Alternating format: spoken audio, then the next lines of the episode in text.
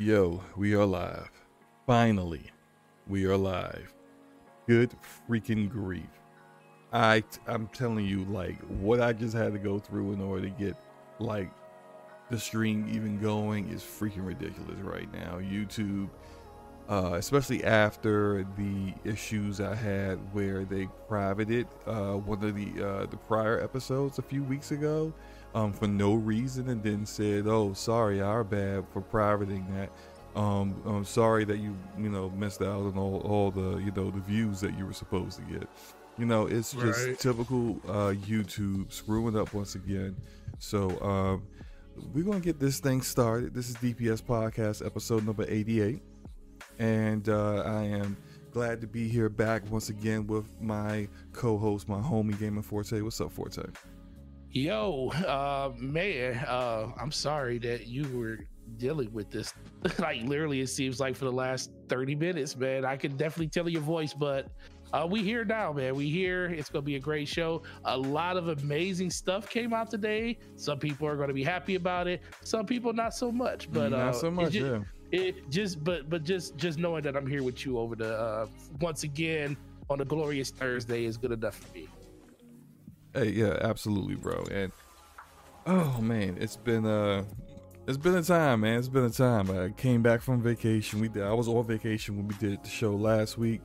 Uh was able to see um got home though uh, like a day after.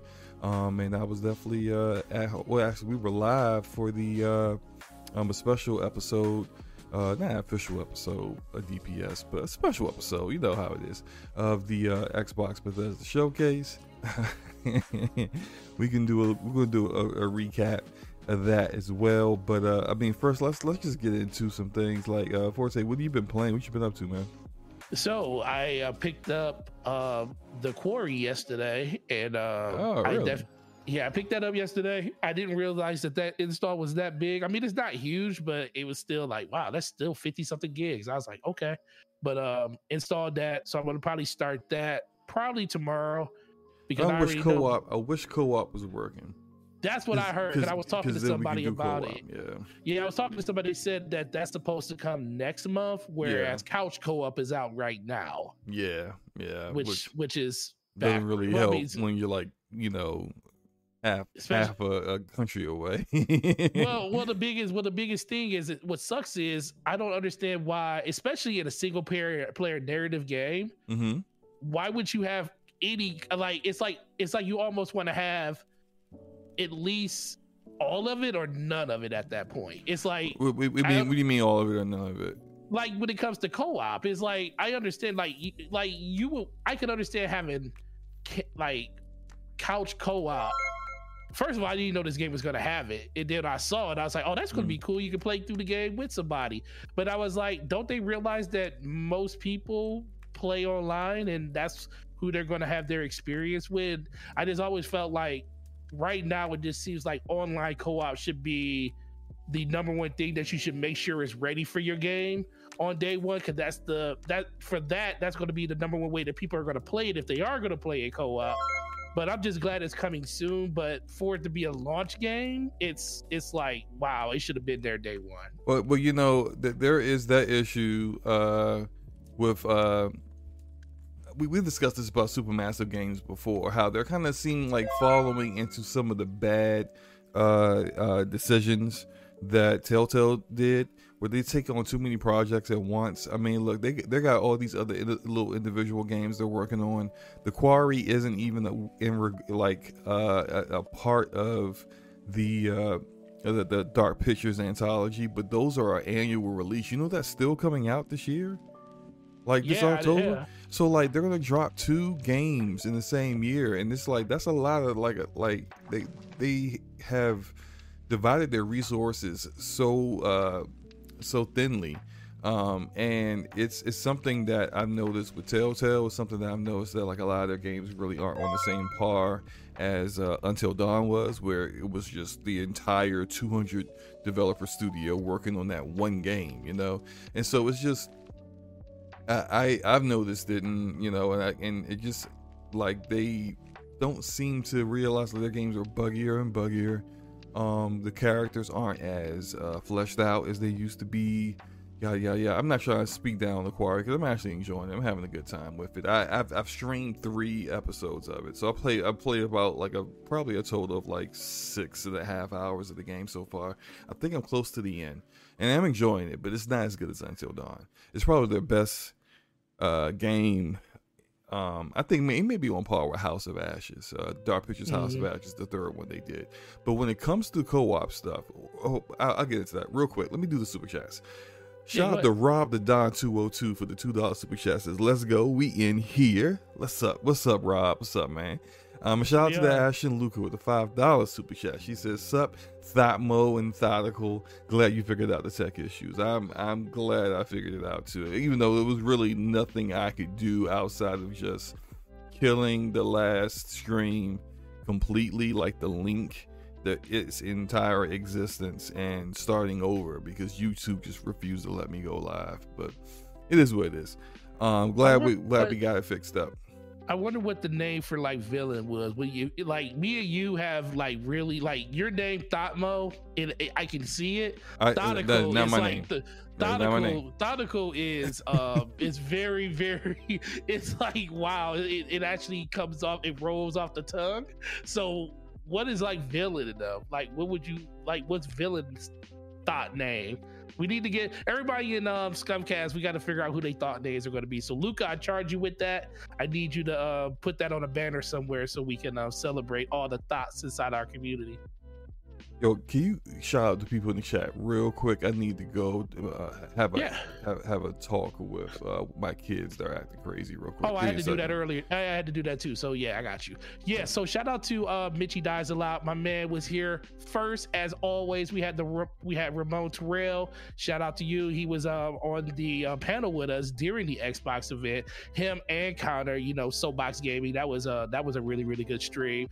Shout out to Stardust. We got my man up in here. Who else is in here? We got uh Arcade, we got him.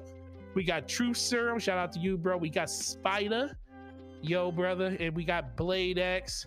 Um, Red was right. Xbox did get a Final Fantasy game. Yo, listen, we gonna talk about it, man. The Final Fantasy stuff. Uh, shout out to the snitch, man. The snitch out there putting color coordinated um, squares on the screen, letting people know that a Final Fantasy game is coming to Xbox, but it ain't the one that people really wanted. But um, yeah, shout out to that. And then the Ashen one, the Ashen Lucario, the Ashen Lucio, the Ashen Luca, she's here. Shout out to you. Did I did I do that justice, Luca? I don't know.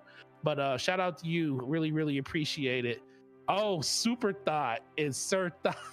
okay, I got you. That that makes sense. Right, I'm back. Sorry uh, about that. Sorry about that. She said uh villains is super thought and then Taz is sir thought. okay, I'm with you.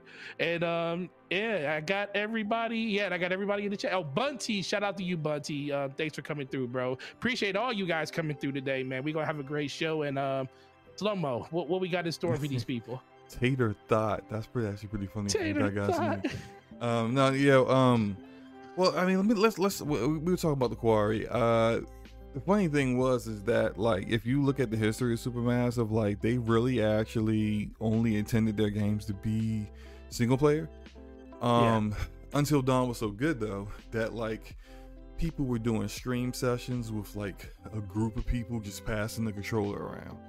And and and people saying, "Well, I'm gonna take this character, you take that character. Who do you want to be?" kind of stuff, and it's just like they realized then like oh like we're kind of missing out on something. So they started like kind of working with like playstation um move controls and stuff like that with uh the DualSense 4 so like before like uh you ever heard of a game called uh man um I forgot the name of it. They did another game. It wasn't hidden agenda that's it. Um yeah, where you had to game, use yeah. the PlayStation app in order to help you like basically like control the game and make choices. And, yep, and essentially it was like everybody would get like the app the free app on their phone and you could sit down um, couch co-op and then everybody would be making the decisions based off you know with their phone. They they didn't work out too great just because the controls were poorly. But they uh, as they continue to move on like they've, they've always been incorporating even with the dark pictures incorporating uh, multiplayer into the their games. It's just like it's been slowly getting better and better. I don't know what happened this time with it, where, why it wasn't ready at launch. They did say uh, couch co-op is available now, but like they're still only doing like I think two player co-op when it when it goes live, which is like I mean the cool thing is that kind of like it takes two. You can be able to just give someone a friend pass. They can install Right. the game and then they can play it as long as they're playing it with you. But it's um it still doesn't really duplicate the experience with Until Dawn where like a, a group of people get together and everyone's doing it, you know. So it's uh Yeah. I, I think actually think we're going to talk about this game because it was at the Xbox showcase later on, but uh, maybe this game, if if people can get past its visual aesthetic, maybe this uh, as Dusk Falls might actually kind of deliver that kind of experience people are looking for. Hey, man, 'cause- people were people were looking at that game side eye. It's like, what is this? Yeah, but it's, but look, it's it's a very much a Telltale kind of style game. Yeah. The Supermassive, Quantic Dream, all these developers kind of do. Uh, uh, Don't Nod with uh, Life is Strange. It's like that, but it's uh, it's it's like weird. It's like not stop motion, but it's like. yeah, I heard someone say PowerPoint slides before, um, that's, but that's basically what it looked like. I was like, well, look at this. but they do say that when the game launches, they'll have a player co-op. So that's the what I'm saying. Like they might actually be able to like deliver on that kind of experience. Regardless, like, like we've been That game, that game dived on this too much. chooses that game chooses to run at five frames per second at certain parts. Because that's what I was. I was like, yo, look at this. um, but but but I uh, like the like aesthetic though. I, I I think you'll like the Quarry. I think the characters are among the dumbest characters that uh that Supermassive has ever created.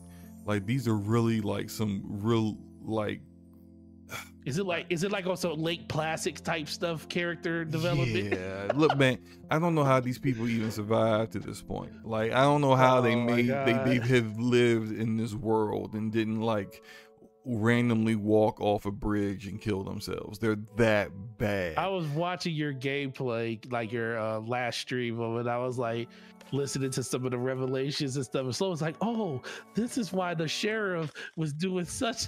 I was like, this is so stupid. But it- yeah, but but, it's the, game it's the I figured it out. I figured it out. Like I'm like halfway through the game, I figured the the big reveals and everything out. Well, not all of them. I think there's like one big reveal left. how many endings does this game have? Because you know they're really good for their 15 different endings. Well, here's the thing, right? So like, what they would I heard there's over a hundred different endings or something like Jesus that, right? But it's more of like, okay, so did everyone live? That's an ending. Did everyone die? That's an ending.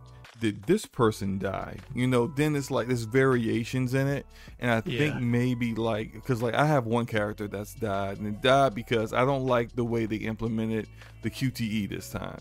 The QTE isn't a button anymore; it's like a direction jo- on the thumb. on the- joystick device. Yeah, Yeah, and it's like- direction. and it, and it's not accurate because I put because it, it was like press up to catch this chain or whatever.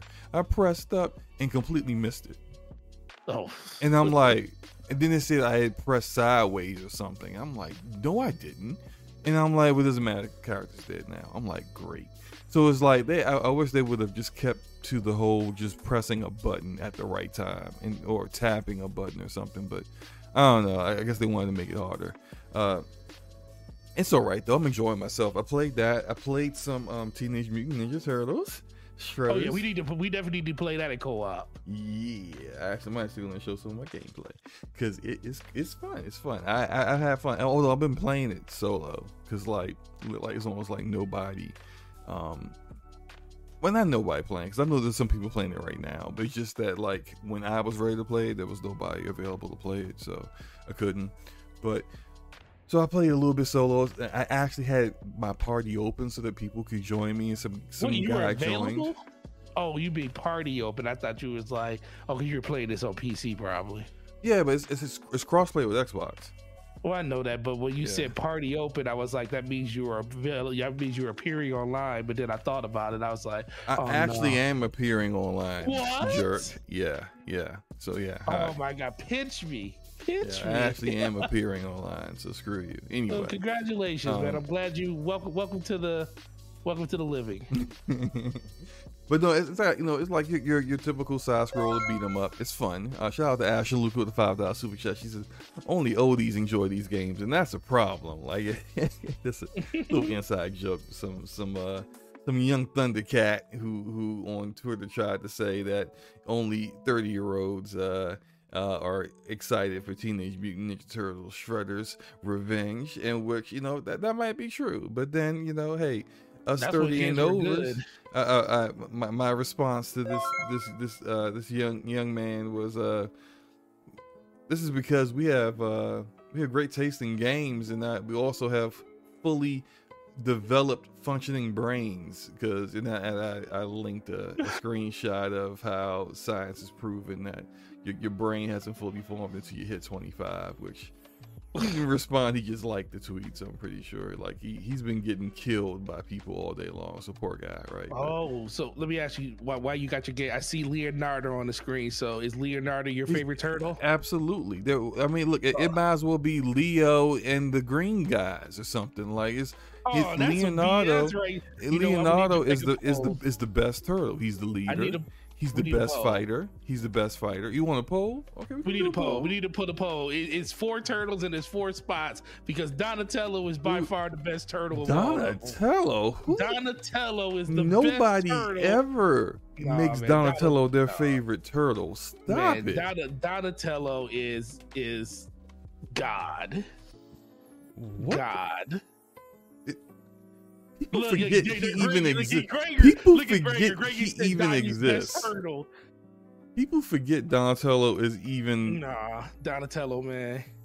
Leonardo. People just like you. Just want to say Leonardo because you got a sharp. You got two sharp katanas. Donatello has a bow. No, no. Look, I. I was always a big fan of, of Leo because he was one, he was the leader, right? And then two, he uh he he was like the most noble one. He's the one that listened to Splinter the most, and he was the best fighter. Okay. Yeah. I won't. I won't. I won't go. I I, I know I'm probably gonna lose this because a lot of people like Leonardo. My brother's As they favorite turtle is Leonardo, but uh, it's always been Donatello for me. I Oh, you losing liked- by a large margin, sir. Oh yeah, I had a feeling I was gonna lose. I just- but I, I, I just like the fact that we got a teenage. I, I just like the fact that we have an actual proper turtles game that we can even have this discussion. Shout out to nobody voting for Raphael at this point. that that's actually shocking to me because I, I I guess growing up, look, I grew up Ninja Turtles. I, I grew up like the movies, the cartoons, the comics. I had T-shirts. I had I had the, I had the toys, everything. Like I, you know, I was a kid in the '80s. Everything was Ninja Turtles, right? But like, I feel like most people gravitated to Raphael. Maybe as we got older, we were just like, man, he, he's just kind of stupid. He's like, just stupid. Always he getting just- the turtles in trouble. yeah, always getting them in trouble, always getting mad for no reason. Like, you know, I, I guess like the rebel, The rebel, something yeah, that he- like younger kids will gravitate to. As you, but as you get older, you be realize, man, you just messing everything up, bro. and, and Michelangelo will always be that that darling because he's just the fun, energetic one.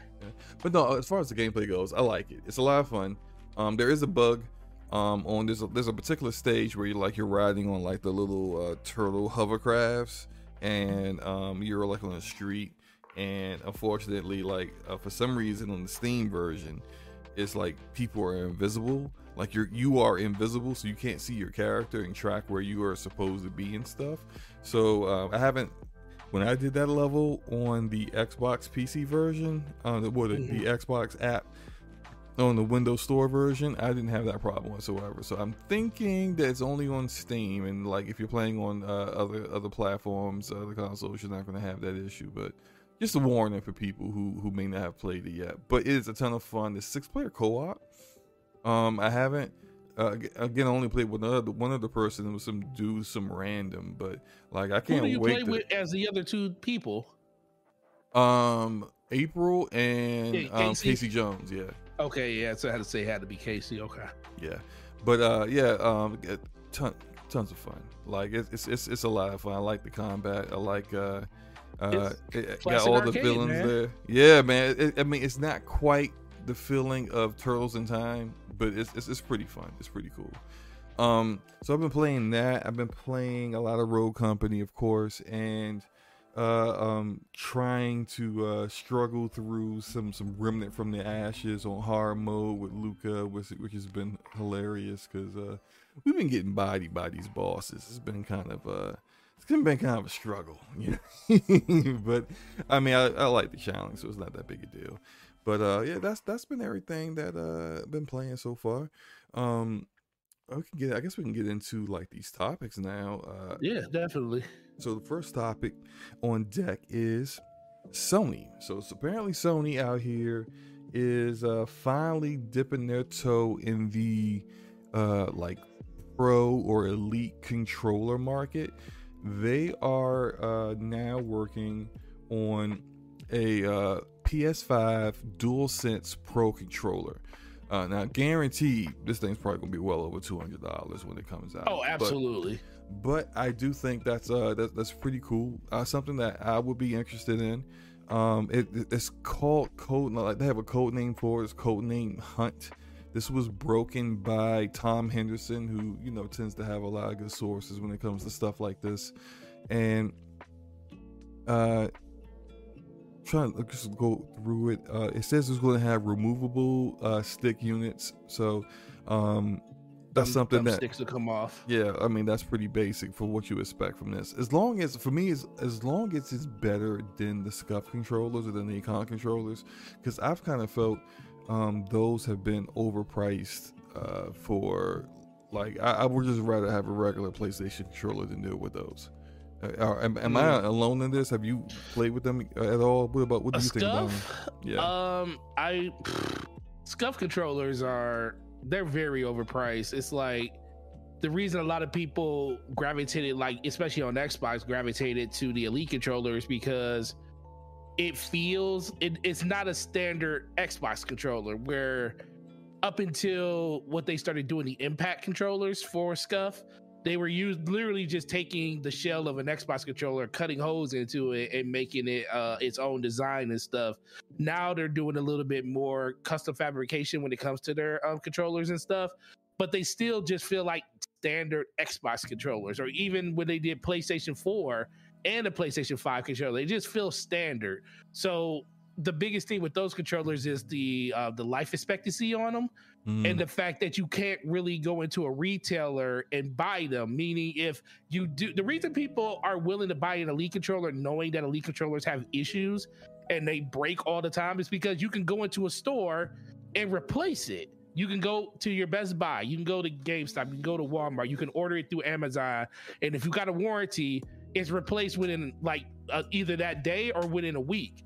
Compared to scuff controllers you have to send it into scuff and their their warranties don't cover what everybody else's warranty especially when it comes to like uh, accidental damage and stuff. Mhm. so i've all i like the scuff controllers.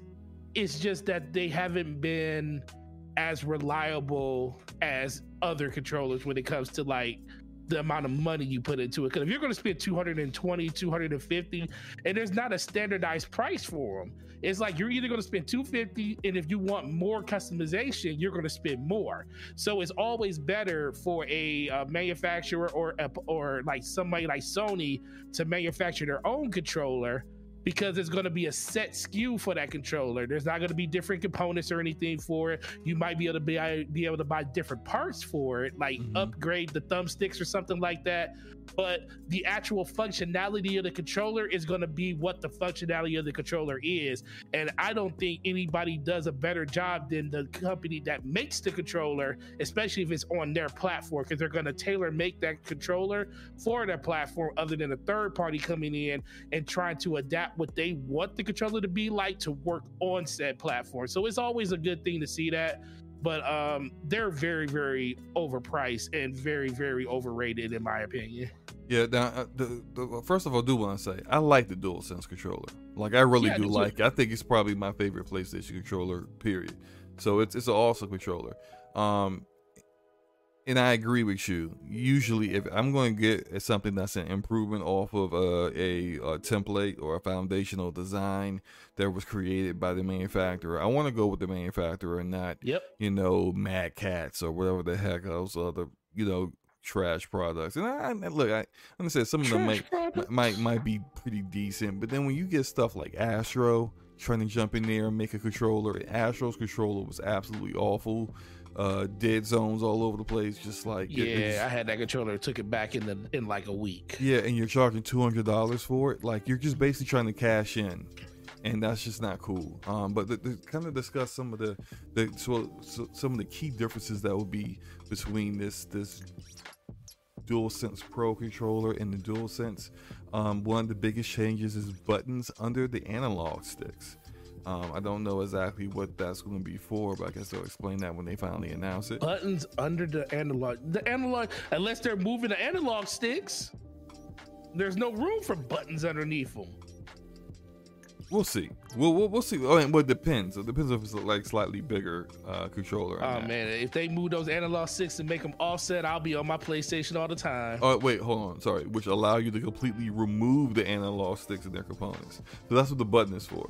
The button is that is for to help you kind of unlock the analog stick. Oh, okay, okay. So it's like it's okay. It's not a it's not a functional button. It's a button to just okay. I got you. And, and it says. uh this would kind of help in case of like the issues like Ramon in the chat's talking about uh, stick drift. In case if you do, if your uh, if your controller develops stick drift, then you know you could be able to remove the entire component yeah. of the analog stick and everything under it in order to kind of like so basically you instead of having to buy a whole new controller, you would just you know put in a new component and then you buy the yeah, buy yeah. a whole new box for the whole, basically a whole new thumbstick component piece. Right, and so that that will make probably be a cheaper a thing instead of like, oh yeah, you know, you buy a two hundred plus dollar like pro controller and then you get stick drift like you know six months in you're gonna be pretty upset this is the reason why so many people who have an elite controller an xbox elite controller go get like best buy warranties and stuff like that so that like you know because they they have they have a high failure rate especially with the uh the um i change uh, mine out once a year. the bumpers. Yeah i haven't changed mine out yet. My i got the two uh two year warranty so i, I i'm going to probably trade it out like right when it gets close to it but yeah i mean i think that's uh i think it's cool. I'm glad they're finally getting into that market with that because i think it's uh um I, th- I, think the elite controller, you know, I was so against it before, but now that I got it, I can't play certain games without I'm my elite. tell you, and it's like I actually, them. I actually like, I don't like that part. I have to like, kind of like get myself out of that mode. There's like certain games where, especially where, let's say like Halo Infinite, I like to have uh, my melee mapped to one of the bump, one of the uh, the paddles. Mm-hmm. So if I'm not playing with a Elite controller, I find it very difficult to melee because I, am used to that. Um, when I was on vacation and playing Rogue Company through my Steam Deck. Um, oh yeah, you was feeling all awkward. yeah, super awkward. Um, I, I have on my paddle, I have uh, um, the dodge roll uh, mapped to it um, for Rogue Company. So like I, I was my dodge roll was like not as on point as it normally is when I'm playing the game because it was like I, I gotta remember, oh, hit the B button instead of hitting like have using my pinky to hit the bumper, which, which mm-hmm. would have been easier. So, um, it, it, just makes playing these games a bit easier when you when you want to you know like use all those pals and use it, all the different features that it has. Now, of course, like this doesn't say it's going to have paddles on the back or anything like that, but I assume it will. I just assume it will. But I mean, I, am looking forward to it. Apparently, according to Tom Henderson, this will be uh, revealed soon. So mm. I'm thinking probably at the PlayStation Showcase when they do their, their, their big PlayStation PlayStation Showcase of the year, they're probably going to reveal this this Pro controller. Think it's going to be a think if they reveal it at that, you think it's going to be a holiday thing that they're going to release, like they're ready to release this year? Yeah, I think I think they want to release it sometime in the holiday. Also, here's another thing it does. There's grips on it, removable grips. So Oh, dude, that's great because Xbox's grips, especially on their V1, Jesus, mhm, those the grips will fall off that controller. right. So like if it's removable grips, if they start to wear out, you could probably replace them. So I like I like that. I like that. This is uh, it's looking good, and then apparently there's some prototype floating out there that people have had their hands on before. I think Jason Schreier has also spoke about this before as well. So look up, be everyone be on the lookout for the uh, PlayStation uh, Five Pro controller. Um, that's the I guess the prototype name of it. Uh, whatever official name they give it, you know, it'll be of course be the official name, but just something to look out for in the future. Um, next is kind of uh. uh Uh, go ahead.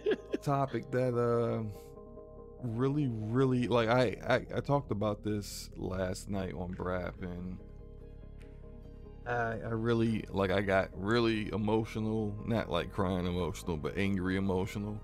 Um, because there were people in the chat who were being very dismissive of what we were talking about. But yeah. let me basically set the stage of what's going on here. So, uh, it's June, and recently in this country we have uh, we have a cook.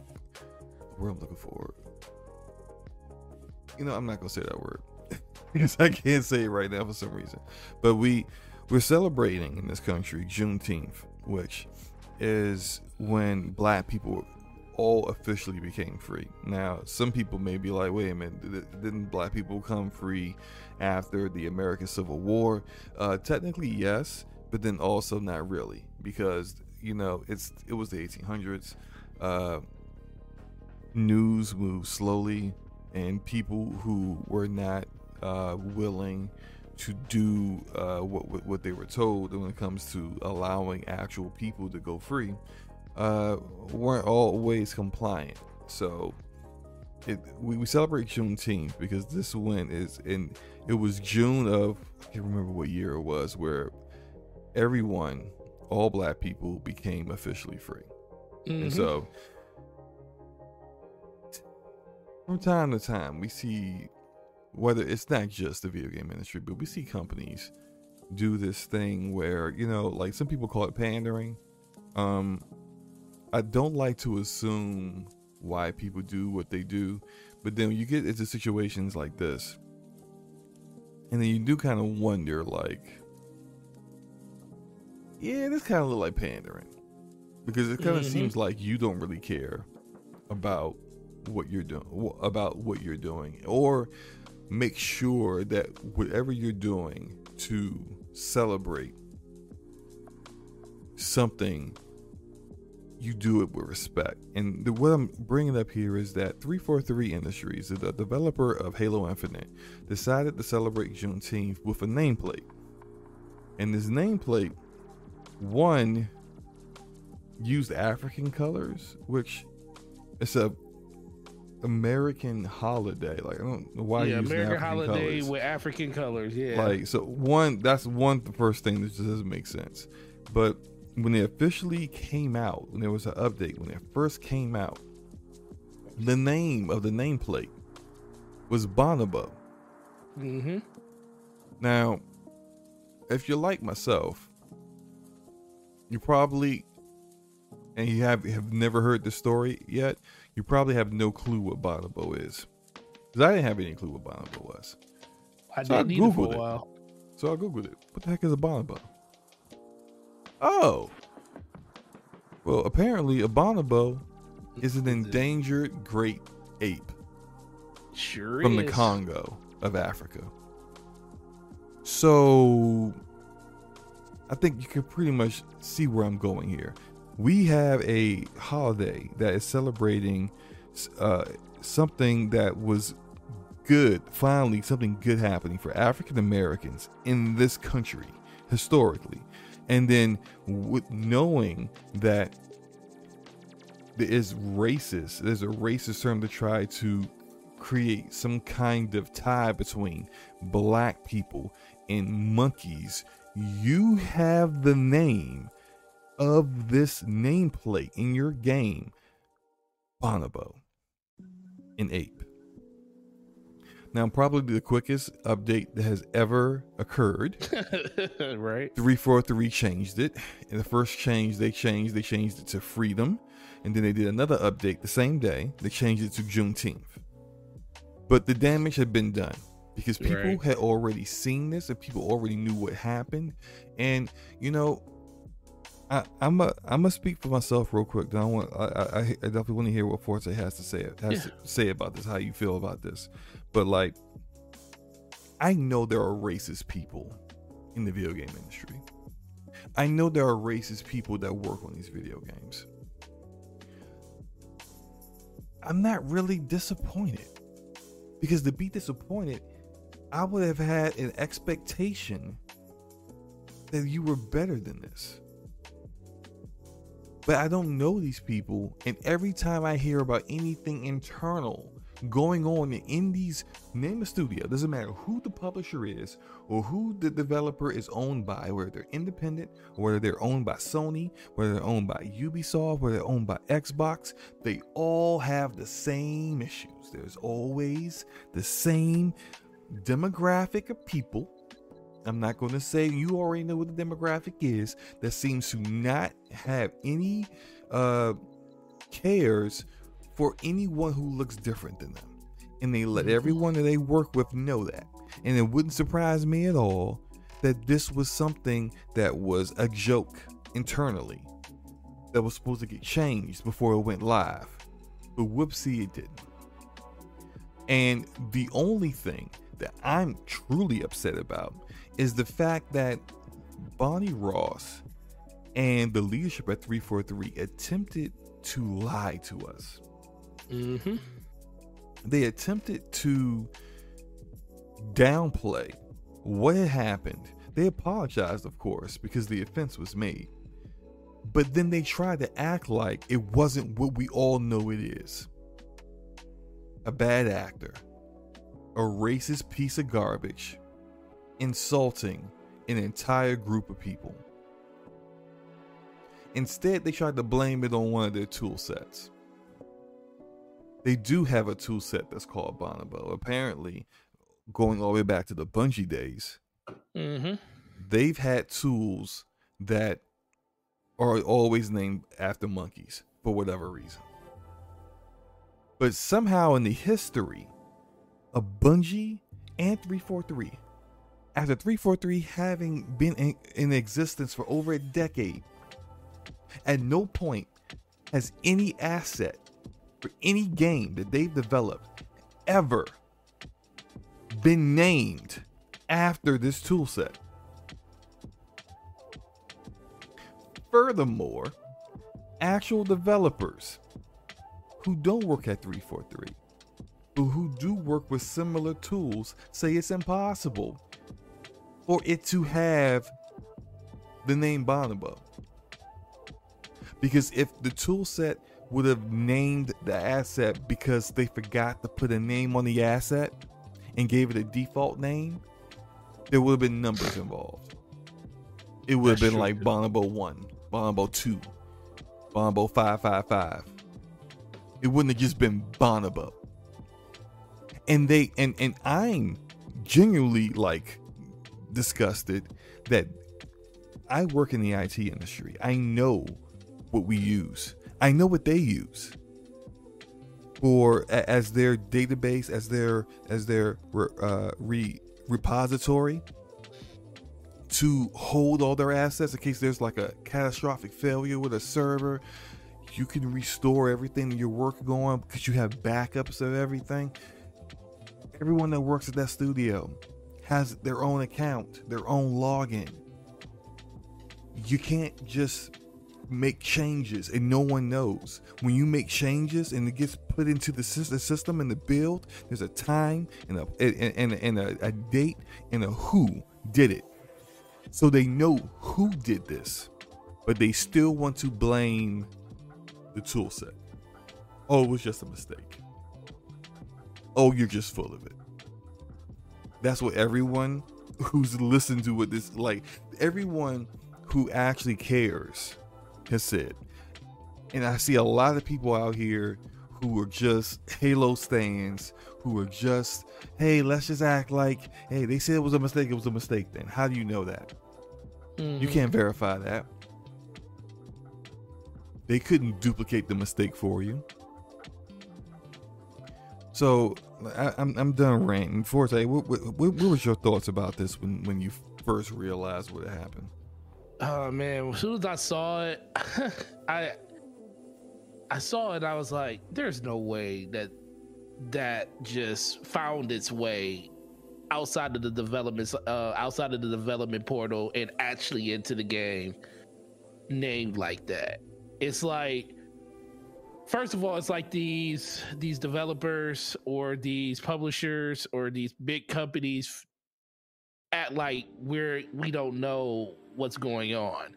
It's like I can understand, you know, a failure, a due process, but like you said, the, like they have a lot of their tools and stuff named after stuff like this, which we don't understand why, but due to everything that's happening in the world, you would think that a company as big as 343 attached to an even bigger company the size of Microsoft would actually be more and especially when they come out come off to be as conscious and aware of like you know civil rights and the struggle of African Americans and stuff that's going on in the world you would think that this is something that was vetted two times to Sunday. Like th- this this was not going to make it out the door at all in the state that it was. Right. and the and the fact that they had to make a major change like it's like they it's like the, like when they said it was one of their it was a halo content creator that brought it to their attention. So i'm just thinking like okay so where's the checks and balances on the information that's released from your company? You know something like this should never happen and i don't care how much you apologize for it. I don't care how much you say this was a mistake. This is a mistake that you just cannot afford to do. You know especially and we're not even talking about just due to the fact the game's not in a great place. People already are like looking at the game like this is just terrible. The the developers don't know what they're doing with the game and everything. You know this doesn't even include any of that stuff. This is just on a human rights part of just people don't understand the plight that you are setting for other people. It's like why is this even in the game in the first place? I understand you want to celebrate, you know, Black excellence and Black pride, and is celebrate the fact that African Americans got their freedom and it's a national American holiday. I understand all of those different things, but it also comes off as a lot of pandering because you because you see a bunch of companies do this every every month around the same time. I guarantee. Um, on the 19th, you're going to see a lot of corporations change their icons on Twitter, change this. It's going to be a whole bunch of pandering to Pride something that Month, you know, exactly, yeah, Disability. Month, Black Yeah. History Month, you know, yada yada yada, you know. But but Yeah. but but meanwhile, internally, none of the things that you say publicly on your social media is actually being represented inside of your studio. It's the it's the complete opposite. You know, like, I'm, let's just keep it a buck, okay?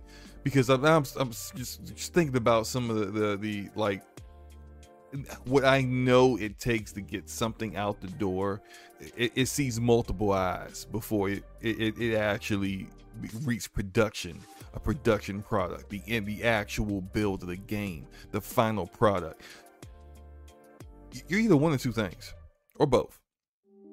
You're either racist, you're a racist Mhm. organization, incompetent, because whether you say it's a, it's a mistake or not, you allowed it to happen. hmm You didn't know, or you didn't. It, but one, it's your own tool set. You named it Bonobo, right? Well, Bungie Mhm. did, but you use it. You, but you don't know what Bonobo is. Ignorance. Two, it's named. It's it's put the name on the name for Juneteenth. Why? If if did this get past QA? Why did literally no one go? What, what does a Bonobo mean? So wh- why why why do we name this nameplate Bonobo? Does it? Doesn't Wait, Bungie have a diversity? Don't they have a diversity officer? I'm not Bungie three four three. Uh, not that I'm aware of. Bungie does Oh. now, but I, don't I, know three Bungie does now. Yeah, Bungie has one now. Which, which is which think- is which is silly because like Whi- which is definitely silly because if they, if they did have one and it still made it through, what is that person doing? every time I see a company has a diversity officer, it's because it's a reaction to To something. to, to something that they did that needed what needed to happen is that there needed to be a change in the culture of the company because some kind of sexist racism whatever happened there and so usually diversity officers are well they're they're, a scapegoat they are a uh that they're there to to stand in front and take the bullets and say we're changing hmm are you really changing? Because uh, adding a person who may or may not have any authority whatsoever to get rid of the people who are the problem doesn't really change anything if the culture hasn't changed. If the people who are causing this aren't held accountable. And that's the big problem here. That's the problem I had with 343's response because they don't even acknowledge there was some racist piece of trash who did it. They won't even mm-hmm. acknowledge it. So how do I know you're, you're holding them accountable? Whew. Man, Like, that's just you, you, you're not holding them accountable because you won't even acknowledge that, that, that there was a that someone actually did this on purpose. You know, and that's The, the, the, hold, is- hold real quick. The, the correct response to me would have been the apology they gave, and then the what we're gonna do from here on with this. The the correct response to me would have been, we apologize for this disgusting display. This is insulting to a large portion of the people who play our games. This is insulting to a significant portion of the American population. That is not what we set out to do. Here going forth, the person who did this has been suspended pending review, which is uh, investigation, which is you know the legal way of saying they're fired.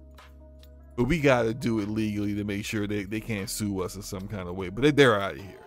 That is how you handle it. You get rid of the people who do it. And then you say, going forward, if anything like this even hits QA, the people who did it are going to get fired. You set the tone because culture is set by leadership. What you allow will persist. If you allow people to be racist pieces of trash and name things that are sexist or offensive or racist and, and then expect oh we can just change it before it hits it hits live. But isn't that funny? If you send around uh, uh, uh, co- completely inappropriate unprofessional emails uh, about people uh, uh, about people's political stances about the the, the, the president the way the president looks or whoever when you do things like that and nothing happens to the people who do it you're you're it's just you're choosing a side. You're choosing to accept it. Because you know it's not professional. You know it doesn't reach your guidelines but if you don't actually enforce your guidelines your guidelines aren't worth anything. Your rules aren't worth anything. And you've chosen your culture and your culture is racism and stupidity my bad Vortex. I cut you no, off no, no, you're good. Um, I just like I said, I just think at a certain point, this just keeps happening, in, in just different instances and stuff like that. It's just um, a failure to. It's a failure of understanding. Um, these companies know what uh, these companies know what we go through on a consistent basis when it comes to systemic racism and stuff in the company in the country today still. Yeah. you know even with all this stuff even with all of the the advancements that we feel like have happened it's still not enough. You know you still got people being killed in you know killed by the hundreds and stuff. Every day you look up there's another mass shooting or something like that. Then you have situations where people are still afraid to drive to work and and get pulled over by the police and feel like they're going to still make it home to their families and stuff there is just so many different things that show um a point of empathy that needs to be had in these type of scenarios that you would think that we wouldn't even play with a scenario where this happen this could happen to be taken the wrong way. Because let's be real, and if you want to get the benefit of the doubt, and say this was a mistake. If it was a mistake, you need you are a multi-million dollar company that literally has the ability to self-correct yourself at any moment. You have a trillion dollar company over you that has more assets than anything to make sure stuff like this doesn't happen. It's not like you're over. I mean, I'm not gonna. I don't know the situation that's going on at three four three. I know they're grinding. I know they're doing the things they do to get the game the way they want it to be, and I know they want to just make the greatest game they can. But you have so many different avenues to make sure that stuff like this doesn't see through. And the fact that you changed it so quickly lets me know that you knew this was wrong. Now, maybe every now everybody at the company isn't being looked at as the bad actor and stuff like that. But it's just like Slomo, like you just said, your response isn't good enough. Like I remember when in when um NASCAR with the whole Bubba Watson thing with the noose in his um in his um his garage. Right. And right. I forget. I remember that whole. In the the dude, NASCAR did not play with that. They literally forwarded and put an investigation out on themselves, and they found they said whoever this whoever did this, we find who did this. This is what we're going to do. There was no sugarcoating it. They apologized for everything that happened. You know, the investigation took place, and they acted accordingly. And some people still think they didn't even do enough, but. 343 you didn't even do a quarter of that in this in this situation.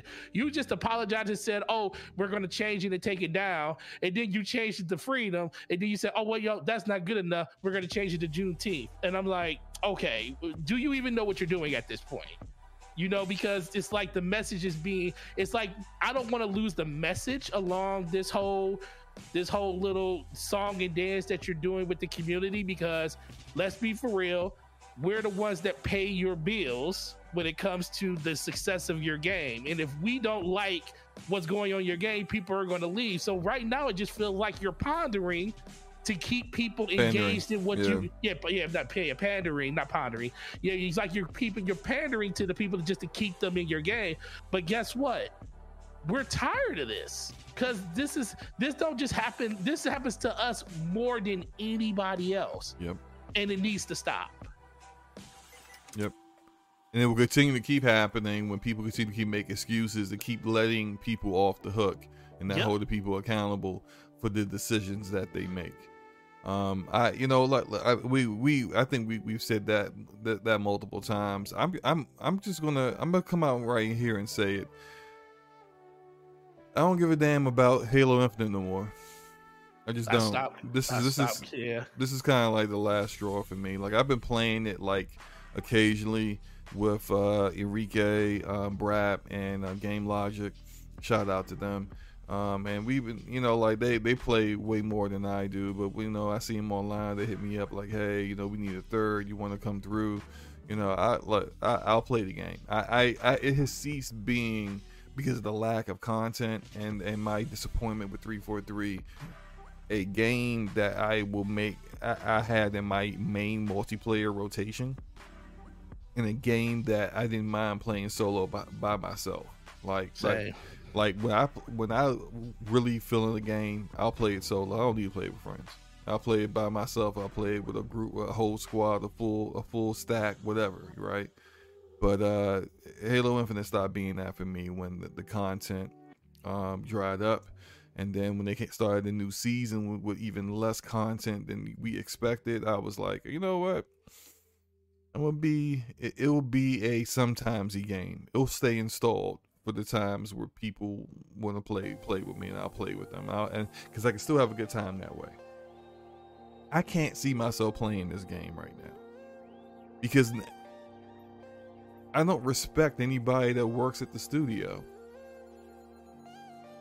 Not after this. After this, no, I there's zero respect whatsoever for the for the, the piece of trash that did with, with the, the racist thing they did with the name for the incompetent people who allowed it to be viewed by us yep Should have never made it to us. Should have never made it to us from top to bottom. The incom the the the lack of, of professionalism, the ignorance, the incompetence of everyone involved. I'm sick and tired of them. So I'm done. I'm just not playing Halo Infinite no more. I'm, I'm not playing. I, I really until there's a massive changes at at at three four three.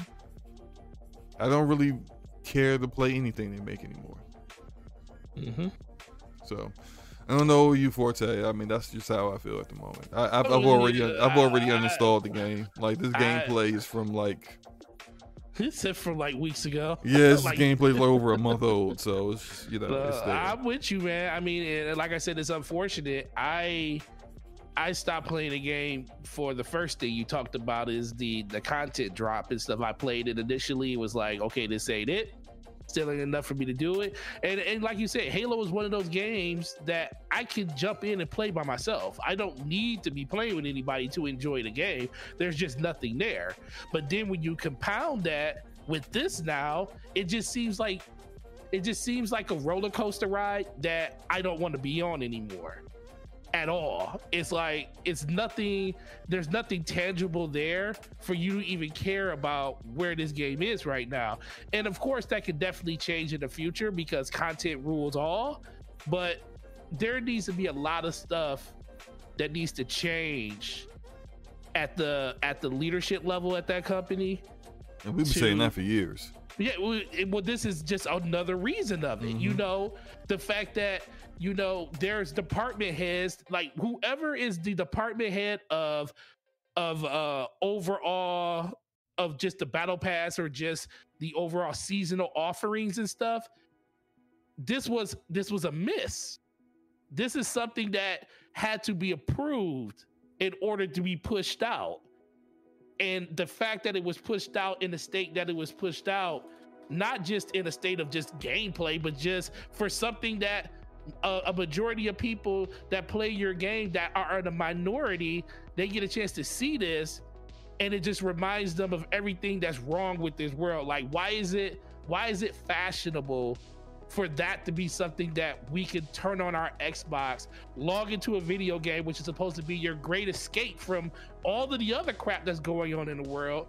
Why do I log into your game and see that? Now, granted, that could have been a mistake, but we can't take what you're It's not a saying mistake. at face. That's what I'm saying. We can't take No, that I- as a face it's- value it's- it's- mistake. They lied to us. It, it, it's Exactly. like I don't even want to like like try to to you don't even want to even try to even figure give out. give like, it give it yeah. the, give them the benefit of the doubt that it might have been a mistake. I, there are there are enough. I know enough developers at this point, Yeah. and I'm not bragging or anything. I'm just saying I've spoken to people since this incident has come out who are former developers, and they say this that was not a mistake. that was a mistake. That's- That The only mistake through. is that it, it, it was it was seen by us. Yep. That's the only mistake that we saw it. But when it was put in the game, it was intentionally manually put in the game. This nonsense that 343 is putting out where they're saying, "Oh, it was it was a mistake, it was an error, it was just, you know, a, a, a really unfortunate coincidence." Yes, you know what? I, I look, we try to be like very polite here and, and keep the, the curse words out, but like when you you're being that disrespectful to me, I kind of want to say some things to you that that that I wouldn't I would have to put earmuffs on my kids' um, ears before I did it. You know, just because I'm not feeling the disrespect. So I'm done with the game. Set Forte sounds like you're done with the game. I'm I'm really at this point done with three four three until I see some massive changes there. And and and, and if there's anyone, although I, I I doubt anyone there is listening or anyone in leadership is listening to this, you need major changes with this studio. Like I think you know this by now, but like in case you need a further reminder, you need major changes at this studio, and this is yet another example of why. Let's go ahead and move on, man, since we were running a bit late uh with you know the technical issues and whatnot. Well, the last thing I do want to say on it Go- is go ahead, go ahead, anybody, anybody that wants to celebrate holidays and stuff like this, national holidays or federal holidays and stuff like this, remember, all black people are not from Africa. Why the why do we have to have like I understand that that's kind of the branding that a lot of people want to have with the African flag or the African colors and stuff, but we don't have to that don't have to be a thing. It's like like I said that's the whole pondering side of it I feel. I just feel like let's just do better because I understand that it's good for business to make it look like that you actually care about the stuff that's going on in the in a diverse environment and in a diverse world because guess what? These diverse people buy your product. You know michael jordan made a really made a crazy statement that a lot of people were mad at about where he said republicans buy sneakers too. But at least the man was up straight he was he, he was upfront about it. Let's be for real. I just want i just want these companies to just do what you do. You ain't got to you ain't got to pander to us. Just make it so we are our voices are heard. Make sure that the people that work for you, because there are people that work at these companies of minority and of color, make sure those people are taken care of, and just make sure stuff like this doesn't happen at your place because that's the stuff that hurts us the most because we work for you, we work in these environments, and we see this type of stuff, and it comes off to us as very disingenuous to the things that you always keep saying year after year after year. And we hear the same thing every year, but then we have this same issue pop up. May not be this company, maybe a different company, but you would think that all of these companies would kind of see through the see through the trees and say, "We got to stop doing this." So let's just do better. That's all I'm gonna say. You know what the sad thing is? I'm gonna say this one thing that we can move on. Instead of actually fixing the culture in their studio so that like you wouldn't even have to deal with this on the QA side of someone doing something like that, they'll probably just stop even doing the, the things like a Juneteenth nameplate. Yes, just stop it. but, but, no, but, but, see, that's like that's not changing the culture in your studio. No, you're it's still, not. You're, you still got people out here naming stuff racist in in, in um in in development only you know because hey look we're going to change it to, to something that's that's that that's you know uh, acceptable before it goes out and that that's known within the studio and they think it's fine you're still going to have that kind of culture. They're just going right. to stop doing things that might expose the kind of, the kind of people that they are. So instead of celebrating Juneteenth, you're just going to see no one celebrating Juneteenth anymore. Not because they they they, they you know they don't want to look as, as as as people who are pandering, but because they don't want to get exposed for the kind of culture exposed. that they have, and and that's that's yeah, unfortunate. That's true. Um, That's true. Moving on. Let's move on. Uh, Capcom. Capcom had a really uh, interesting showcase. When I say interesting, I mean it as in like it wasn't really all that interesting at all. It was actually kind of boring. I was gonna ask you what was interesting about the showcase. it, it, it, was it was not a good showcase, but uh, I, there's about two things that popped up out of that showcase that are worthwhile, worth worth uh, discussing. Um, one is that uh, um, there's going to be well, actually, this actually did happen in the showcase. This was announced a little bit earlier today. There's going to be a Dragon's Dogma 2, and it's going to be mm. running on the RE engine, which is freaking beautiful. This is you're looking at the stream, you're looking at the RE engine right now from um, some my this is actually footage from my review of Resident Evil 3 remake. I was going to reinstall the game just to do some footage for uh, uh, uh, for the stream because, uh, but I just didn't have the time. Um, but I definitely wanted to do that. I probably will um, reinstall one of the, the, the Resident Evil games that I own. I have Resident Evil 2 remake, which I haven't finished. Um, I have RE3 remake, which I really enjoy. I have Village. I don't have Seven, but the reason why, um, uh, the one good thing, the one interesting thing I thought uh, they that that was there from their showcase was they're doing a free update for Resident Evil 7, Resident Evil 2 remake, and Resident Evil 3 remake. This yep. free update will be coming to PlayStation, to Xbox, and will also be coming as a free update to PC because a lot of these features that are in the update were not even present in the PC version of the game at launch and so what you're probably asking, like, well, you know, what exactly is in the update? Well, this is what this is what you're going to get. You're going to get ray tracing.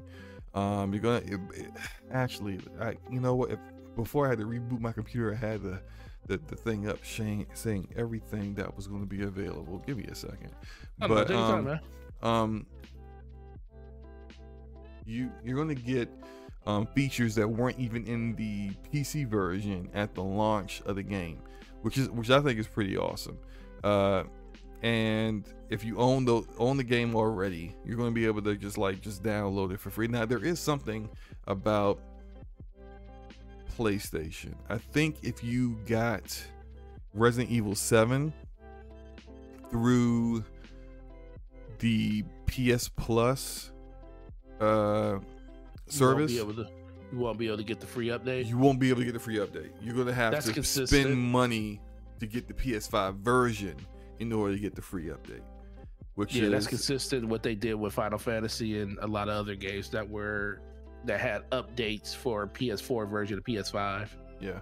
Um, I can't find all the everything that's uh, that's going to be available in it, but I do know that like uh, on the PC side of things, you're going to get ray tracing um, which is awesome. Um, and that's what I wanted to see, but I, and I probably will end up, uh, you know, playing around with it uh, at some point and and seeing how it looks. But uh, Forte, uh, you know, I don't. You, are you a Resident Evil fan? I am. Um, I, I I stopped really playing it when after what six six was kind of the down spiral for me. I was like, this is trash. Uh, okay. Seven was really, on, real really quick. Good. Blade X's is 120 frames per second mode on consoles. Um, yep. I, I, that's probably is going to have a uh, probably a 1080p resolution in order to help achieve that, which is fine if you want. Uh, if you have a a TV that's capable of of showing you 120 frames per second, um, you I, I think that's a decent trade off at 1080p. Um, but uh, you know, of course, out here on uh, on PC, we can do both. But um, my bad. On Go PC, ahead, continue. On PC, you ain't got to worry about nothing like that. Right, right. But um, but no, I think it's really, really cool. Um, getting a chance to play those older games and get um better frame rate, um, just better overall everything. I, that's one thing I always loved about next gen that we could actually get the ability to play uh, a lot of the games that we probably either missed because you got to remember a lot of people didn't play some of these games like a lot of people probably didn't play past Resident Evil 4 they haven't never played 5 or 6 or 7 so uh, this would be a really really good chance for people to get caught up and get a chance to play some of these games that they missed.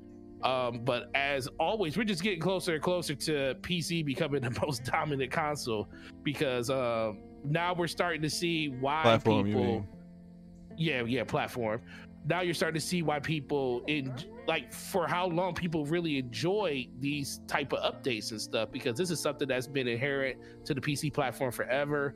Uh, I see people out there celebrating the fact that now consoles can do it, which is a great thing. But we could have been doing this for a long time if you were on another platform, on another console or another platform. But um, to each his own. But in general, this is a really, really good move. I really, really like it. Uh, it's going to get me. I'm definitely looking forward to Resident Evil uh, 7, the uh, remake for that. That's going to be the one that I'm definitely wanting to dive into.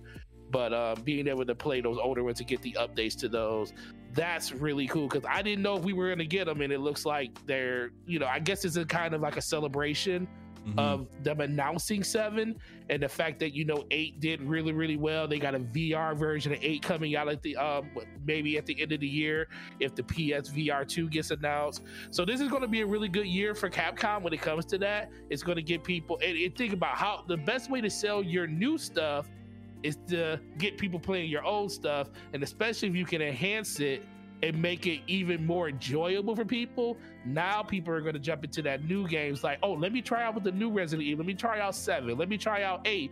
Oh, you know what? There's a VR version coming. Let me pick up the PSVR and I can get another double dip and get it over there. Or maybe you want to just play on PC and stuff like that.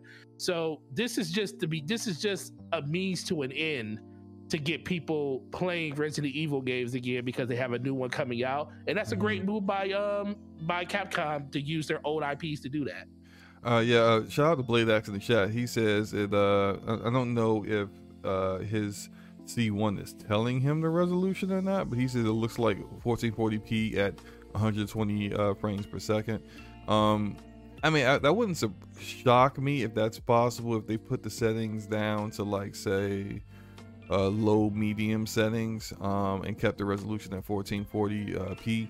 I played the, the gameplay you're seeing on screen right now is is really really old. I did a review of RE3 remake when it first uh, came out, and um, uh, let me actually skip that because I don't want to get copyright strike from uh, the, that trailer like I did before. Um, but uh, um, I remember when I was running my frame rate counter. Um, and, I, and back then I had uh, my GPU on my PC was a 2070 Super, which is I say probably a little bit. It's it's a 2070 Super is on par with Xbox Series X. So with that said, I played this game. I was over a hundred frames per second for the entirety of, of my playthrough at 1440p. Um, and and probably high the ultra a mix of high and ultra settings. So more than likely, uh, the the the consoles are going to be able to play at at, at about that same that same clip. So it, I think 1440p probably would be possible. Definitely with 1080p because the RE engine, it looks great but it also performs great. And that's probably the best part what I, I, like about it is that everything that I've played in the RE engine has has played extremely well on my hardware. So I, I think, and it looks great. So I, I, think that's the probably one of the better engines out there in the gaming industry. So um, this is cool. This is cool. I'm glad Capcom did this, and you know, I wish uh, I wish the showcase had a little bit more to show than just you know giving us some cool updates for free. um, and like I said, I might reinstall this. Maybe I'll make it on lunchtime with slow mo. You guys see me running around um, with no ammo, uh, throwing th- throwing uh, um, bricks at, at zombies or something. I don't know. um, but we can move on to next topic here. Something that I have uh, really really excited to talk about. Um, we had a uh, Square Enix showcase today, which Yes, was a celebration of Final Fantasy VII's. Um, how many years is it? 25. 25 years for Final Fantasy VII. 25 Yep, years. 25 years. Came in in 1997. And so it was a it was a really short showcase. wasn't very long at all. I think probably about 15, 20 minutes at the most. But we got three uh yeah, about three updates here. First update was Final Fantasy VII Remake is coming to Steam and is available right now on Steam and you can go ahead and and and pre pre uh pre-order it and preload it immediately. Shout out to Bunty. Um, shout out to Bunty for becoming a 10 percenter. Shout out to you, sir. Uh, thank you for becoming a member. And since we talk about that, let's go ahead and just hey, if you haven't become a member yet, don't be like the other 90 percent. Be like the 10 percenters. All right, here, come out, come become a member. We- really appreciate uh, you doing that. If you decide to do that, if you decide decide to uh, support us in that way, and um, um, again, thank you, Bunty. Uh, hit, hit the 10 percenter uh, membership. Um, and if anyone else wants to join, please, please come do so. But uh, You had any other? Wouldn't let you anybody else on the min maxer so we can get you playing can, something you can- don't want to you, play? can you can we get back to what we're talking about? I don't want to talk about that right now. So look, um, yeah. So Callisto, Callisto Protocol, y'all. No, no, no. So uh tomorrow you'll be able to play Final Fantasy VII Remake on Steam. Yes. Hopefully, matter of fact, let me say that better. Final Fantasy VII Remake Intergrade, which has the intermission DLC that features Yuffie. That is is is what is what is the version that's available. Now, hopefully, it's a better performing version uh, than it is of the Epic Game Store version. The Epic Game Store port for Final Fantasy VII Remake is one of the worst ports I've ever experienced on PC. That bad, huh? Dude, it for, Better off playing it on PlayStation. What you saying?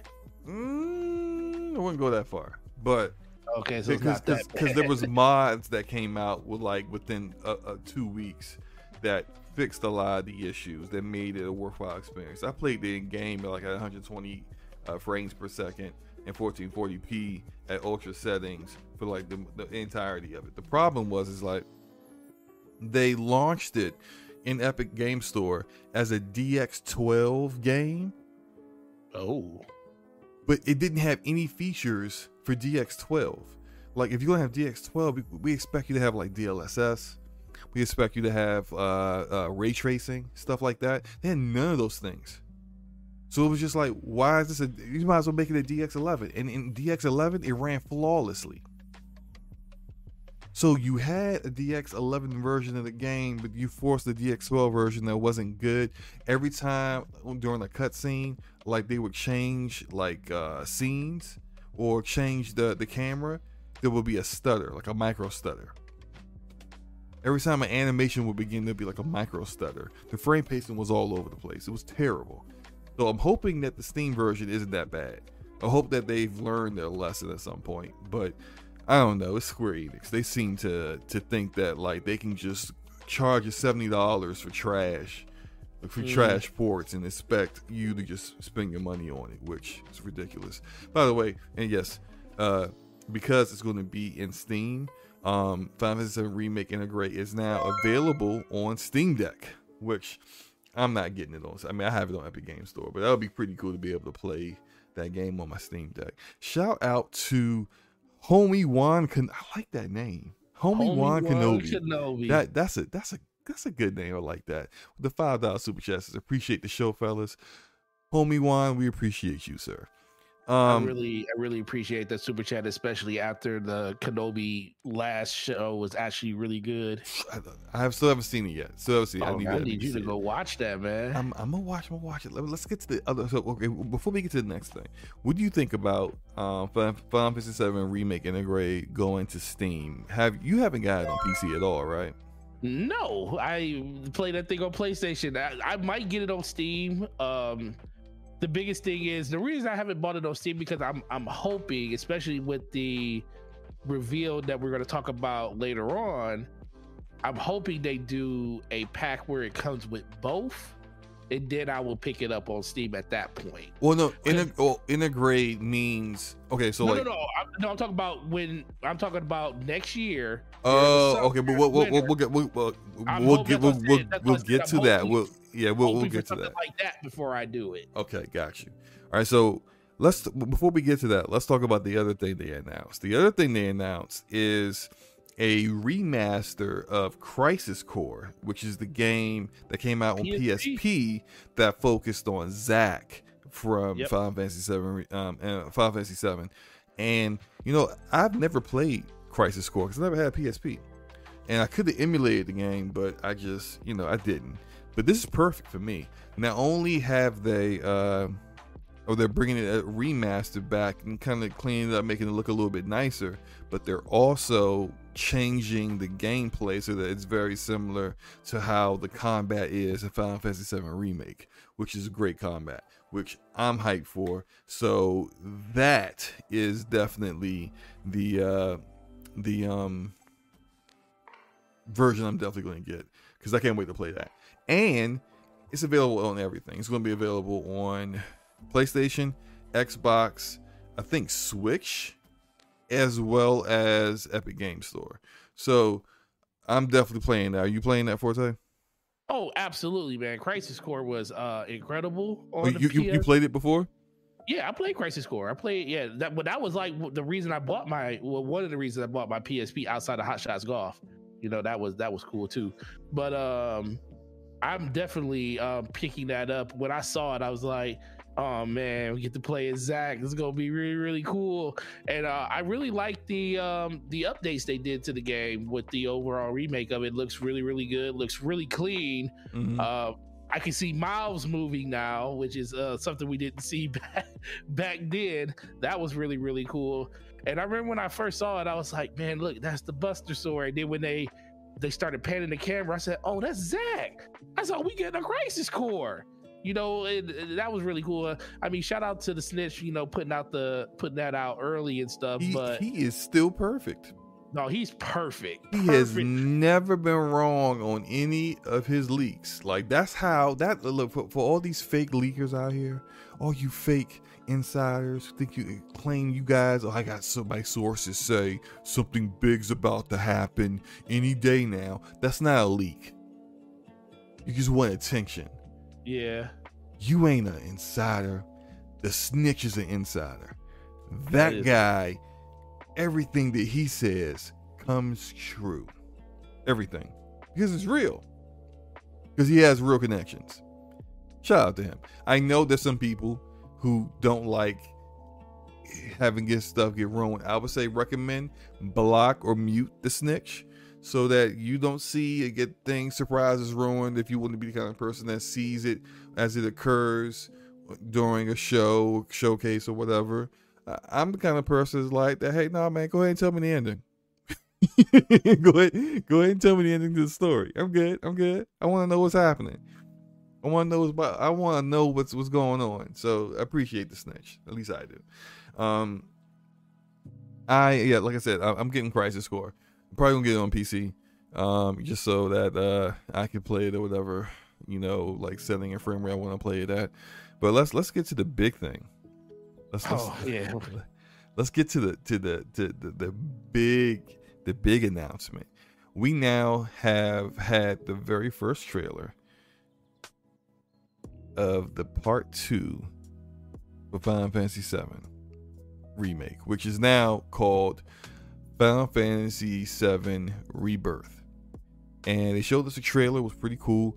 Uh, Yeah. it, it, it, it looks like uh, definitely we're going to get that flashback at, at, at, at Nibelheim, where the hometown of Cloud and Tifa, where when when Seth, when Sephiroth was there in the original game, um, a lot of stuff went down. We got that first flashback that was a little off.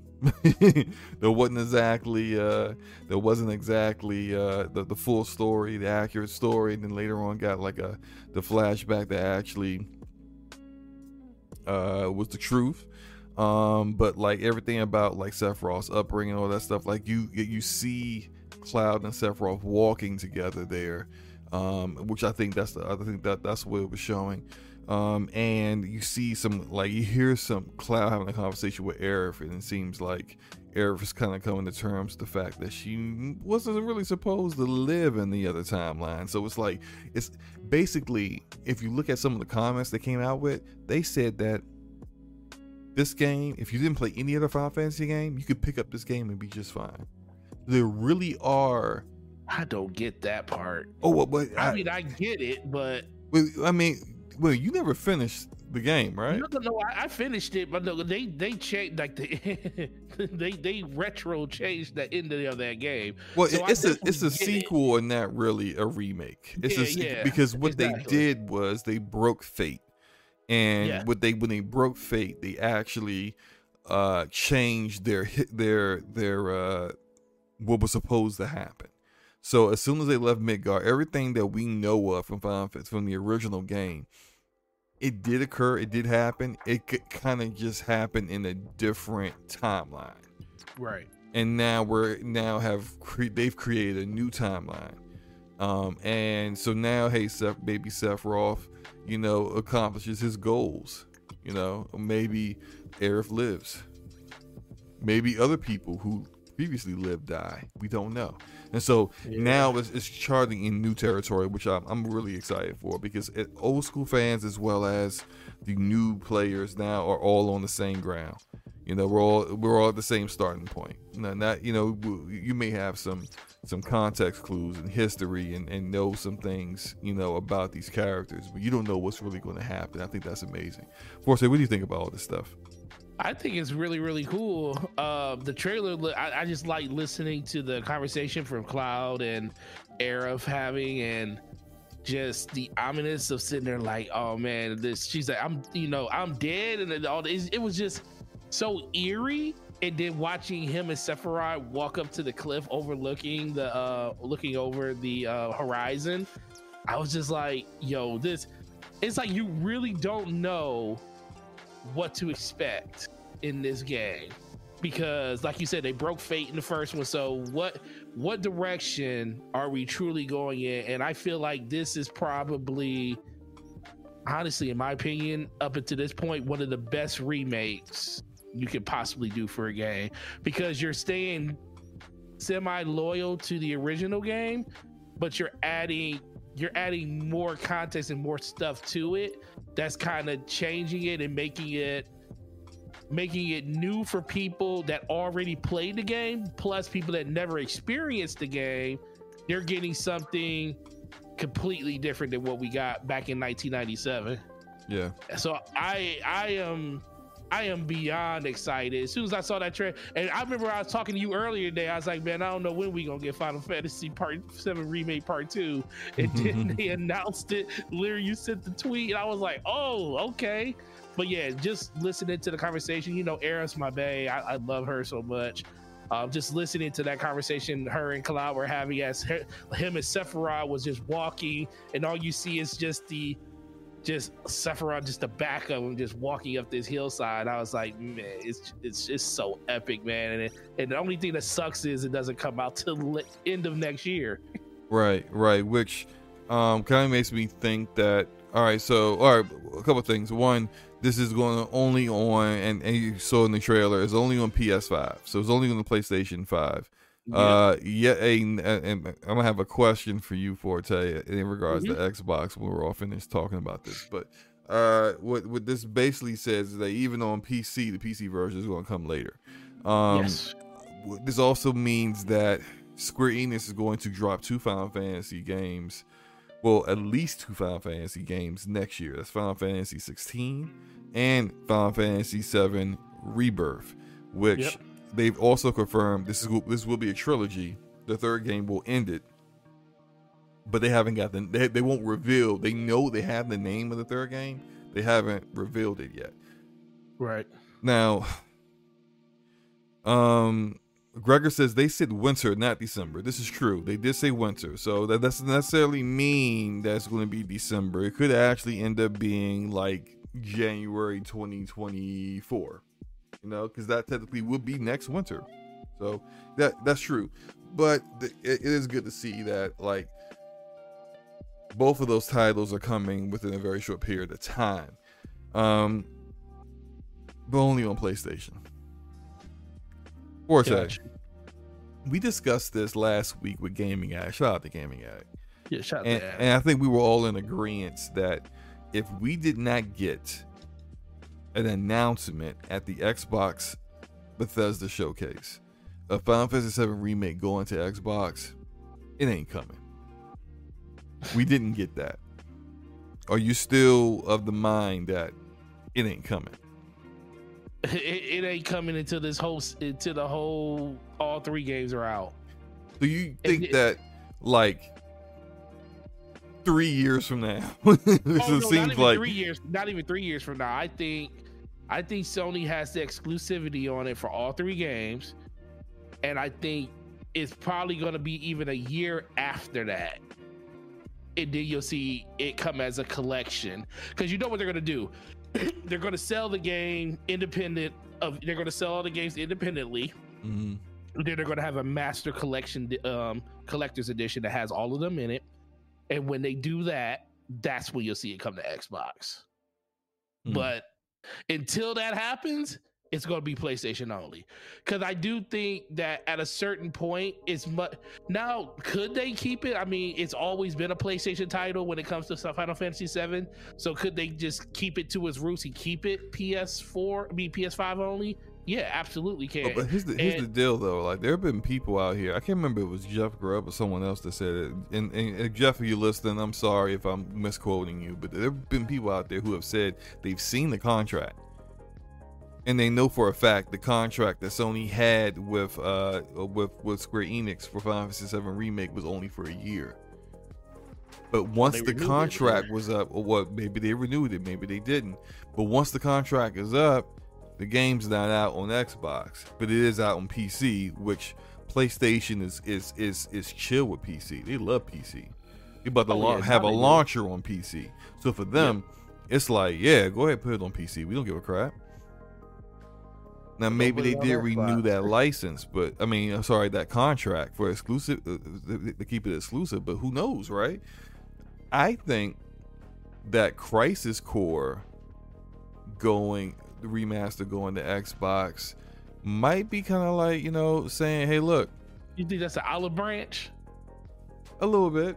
That's the worst olive branch you could ever It- give. It is absolutely, but at the same time, if that gets gobbled up by the Xbox community, if it sells well on Xbox, I can see potentially Square going, let's go ahead and put the first one out Ooh. on the Xbox.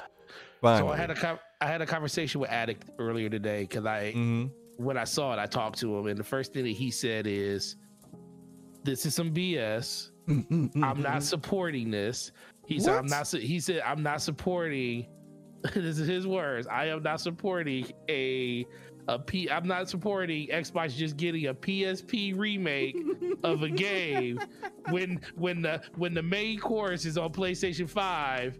And they're not giving us any reason on why Final Fantasy VII um, Part One isn't coming to Xbox. He said this is he would his word like, and, I agree with him to an extent. His Why- words. why? What, what else? His words. His Why are you you torturing Listen. yourself? Oh, I'm not torturing myself. I'm I, I'm I'm gonna end. I already bought it on PS5 once, so I, I'm gonna do it again. About to I just said I agree. just play that I just said I agree with- yo. I just said I agree with him, but it doesn't mean I'm gonna actually do that.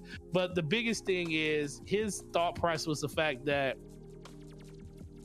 this is, and I brought up the whole, you know, Bethesda thing with Xbox taking away, you know, Starfield and Bethesda games, and I bring that as a kind of argument to what he was saying. He was like, well, that's he said, well, don't be mad at the person that uh, bought the company. Be mad at the person that sold the company. So he said, I'm not mad at Sony. I'm not mad at Sony for doing anything. He's I'm mad at Square at- Enix for taking He's mad at Square Enix for making a deal with Sony to make this game exclusive to their platform.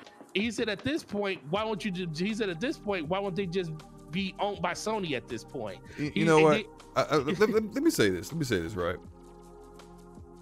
If Xbox did better last generation, it wouldn't You be so be a- easy for Sony to get timed exclusives. That's true. Because when your games barely sell on that platform, it's easy for Sony to say, "Yo, what are your estimated numbers for this game on that platform? What is it? Oh, just that's it. That's it. Okay, how Right. about this? We're gonna give you that plus five percent. hmm It's time to exclusive for us for two years. Bet, bet. Sounds good. Now, as Xbox Series consoles sell better, potentially the higher the actual hardware sells, potentially the higher the actual software sales, potentially, hmm it's going to get harder for Sony to be able to make those timed exclusive deals. So, because then now publishers is like, well, look, look, this is what we. Look, they got they they only five million consoles behind you. So we estimate the sales are going to be this, and then at some point, someone's going to look at that number and be like, hmm, I don't know, we can make good with that. So I'm sorry. Um, don't be mad at Sony. Don't be mad at. Square Enix. Be mad at Microsoft for performing so poorly. They allowed the market to be like this. They Yeah, allowed their true. competition to be able to, like, basically throw money at publishers or developers to get stuff timed exclusive because your platform did so poorly that you didn't you they know you're not going to sell enough to make up for it. So that's that's on Microsoft. That's where I think you should be angry at. You know, if you're gonna be angry at somebody, shout out to Rob the Don 202 for another five dollar super chat. Rob says, "I really think Sony is going to buy Square before Final Fantasy 7 comes to the Xbox." You know what, Rob? That's probably a really high likelihood. I mean, they they are very much you know in bed with one another. Uh, you know, all I, I think at some point someone's gonna put a ring on it. You know, stop, stop. You know, treat that woman right, you know. treat Square Enix right. If, if, if, they're gonna be a first party for you, actually just just make them a first party already, you know. Now, now, do you think about that? You think about my assertion that like this is Microsoft's fault?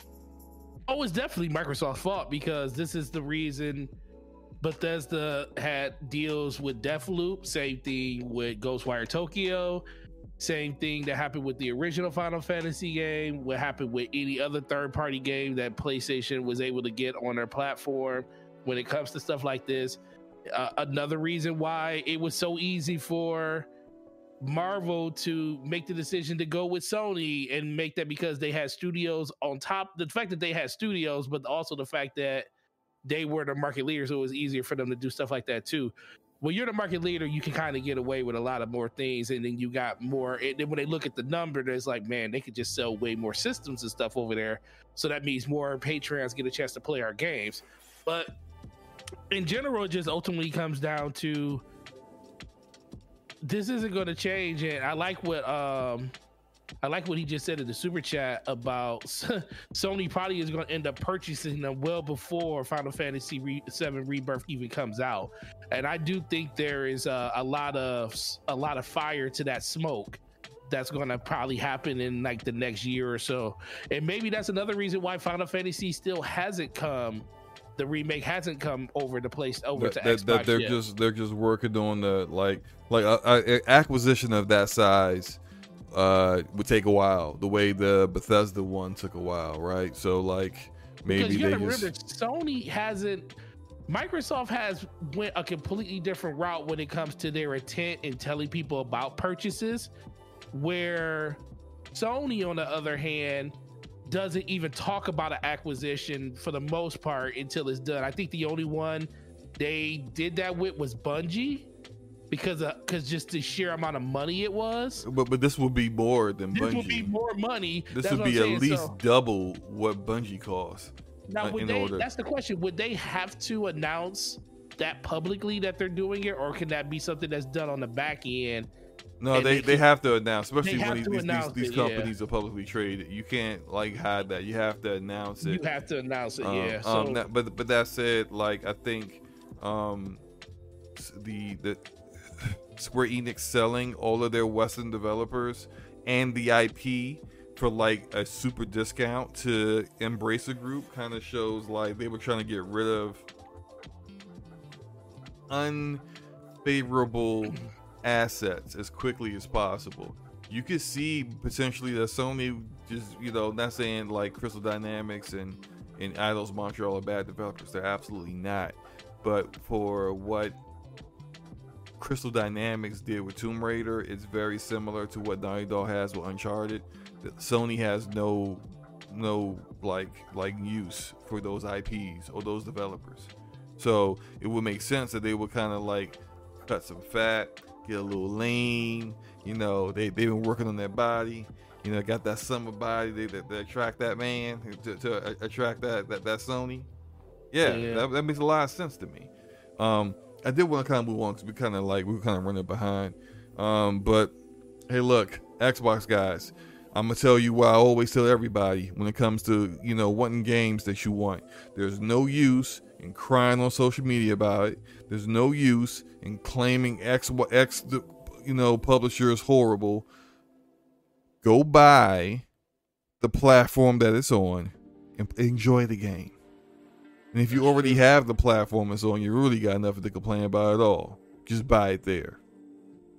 Point blank, period. Now, oh, speaking speaking of which, before you move on, uh, shout out to the Golden State Warriors being up 14 points with six minutes and 58 seconds left and get ready to win this NBA chip. Shout out to them. Another, Shout out to the Warriors. championship under the belt. Steph Curry definitely Hall of Fame. He about to win. He he gonna win league. MV, he gonna win Finals MVP. He gonna book in that um that first championship, and then two with uh what two with Durant, and then one without another one without Durant. Oh boy, it's about to get nice out here. Yeah. Shout out to them though, man. If they win this today, All right. Um, Xbox Bethesda showcase. we we we did we did it live, and then we kind of talked about it after the fact. Well, immediately after it was over. Now we're about a good four days removed from the showcase. I wanted to kind of go through the games one by one, um, not go like super deep with everything, but kind of just Okay. go through what our thoughts were with those games. Um, and uh, then we can kind of talk about what we felt about that show overall. So, um, uh, um, if I recall correctly, you gave the show a seven and a half. nope, nope. I gave it. I gave it a. So I gave it a viewing a viewing pleasure, like actually the setup of the show itself, like just viewing it at eight. But when it came to like games that I was interested in playing, because most of those games I wasn't into, I gave it a Mhm. six on that regard. Okay. Um, I gave it a seven and a half. That's and and as far as after recording all of the trailers of everything that they showed after uh, all is all said and done and seeing things again and seeing like I, I definitely can t- can tell when I started to lose interest in the show when I started to get frustrated with what they were showing or not showing. Um, Right. It's still a seven point five to me. I think it, it, it was a good show, but unfortunately, no wow moments for me. No games that are like you gotta you gotta play this game. It- no system seller kind of games. No games that really are on par with like the first party games of their competition. Unfortunately, um, first one they did show though they they they started the show with Redfall gameplay. Now this is actually one of the games that I'm interested in playing, and for the validation of the fact that I told y'all this was Borderlands with vampires, and people kept saying Left Left 4 Dead. And Left 4 Dead you can't play solo, okay? right. And in Borderlands you have skill trees. You don't have skill trees in Left 4 Dead. In Borderlands you get loot for guns, and, and you don't get that in Left 4 Dead. It's not freaking Left 4 Dead. Now that said, the person playing the game in the gameplay trailer. Oh, trash. Don't ever let them play a first person shooter ever again. I mean, shooting all around the vampire. I'm just like, what the heck? Blake, Um, Blake with a shotgun. yeah, with a shotgun, no less. And then the vampires, I kind of wonder if they like put them on like extra stupid difficulty just to kind of make it like easier for this person who can't play first person shooters to uh to play the game. I think they sh- should have just got a better person to do it. That said, um, and despite the fact that they don't have co-op progression for everyone that's not the host, I'm still interested in playing this game because these are the kind of games I'm into. Uh, I'm into looters. I'm into uh, I'm into games that uh, are are in that vein of Borderlands. I'm actually about to get into Borderlands 2 on PC real soon and build up another character. That's just how much I love that game. It's one of my favorites of all time. So I'm all in on this game. Forte, what about you? Um, when I saw it, the first time I saw it, I was like, we did the stream together and we were talking about the Borderland comparisons. The one thing I really like is the fact that they're not following that template with the cell uh, shell, the cell shaded technology that they were using. I feel like that's kind of been overdone a lot, and it's nice to see that this type of game with that type of gameplay is being implemented. I like the overall humor that the characters have, the banter that they probably have in, uh, and this is what us basically just assuming that that banter is going to be kind of persistent throughout the characters as they're playing the game too. So I'm hoping that that still stays part of it because that's kind of keeps it more light and hearted and stuff. So I like that. I like the powers. I like the fact that they have individual. They uh, every last one of them have their own power sets and their overall uh, viability to the gameplay itself. Um, that looked really really cool. Uh, some of those um, player models, mm, mm, I don't know, man. They they didn't look all that good. you mean the enemy models? No, the characters themselves. Oh, so you you don't you don't think they're very uh unique or descriptive? Uh, So- no, It seems like Layla's like the the uh the star and then the rest of them are just kind of there. They fit the format of Borderlands characters. Like they got the one guy, the Hispanic dude who has a bird, He has a and he's a sniper. I mean, like that's Yeah. Mordecai from That's Borderlands Mordecai One. they got the girl who's like a soldier. Like, all right, so she's Roland uh, slash Axel from you know Borderlands One and Two.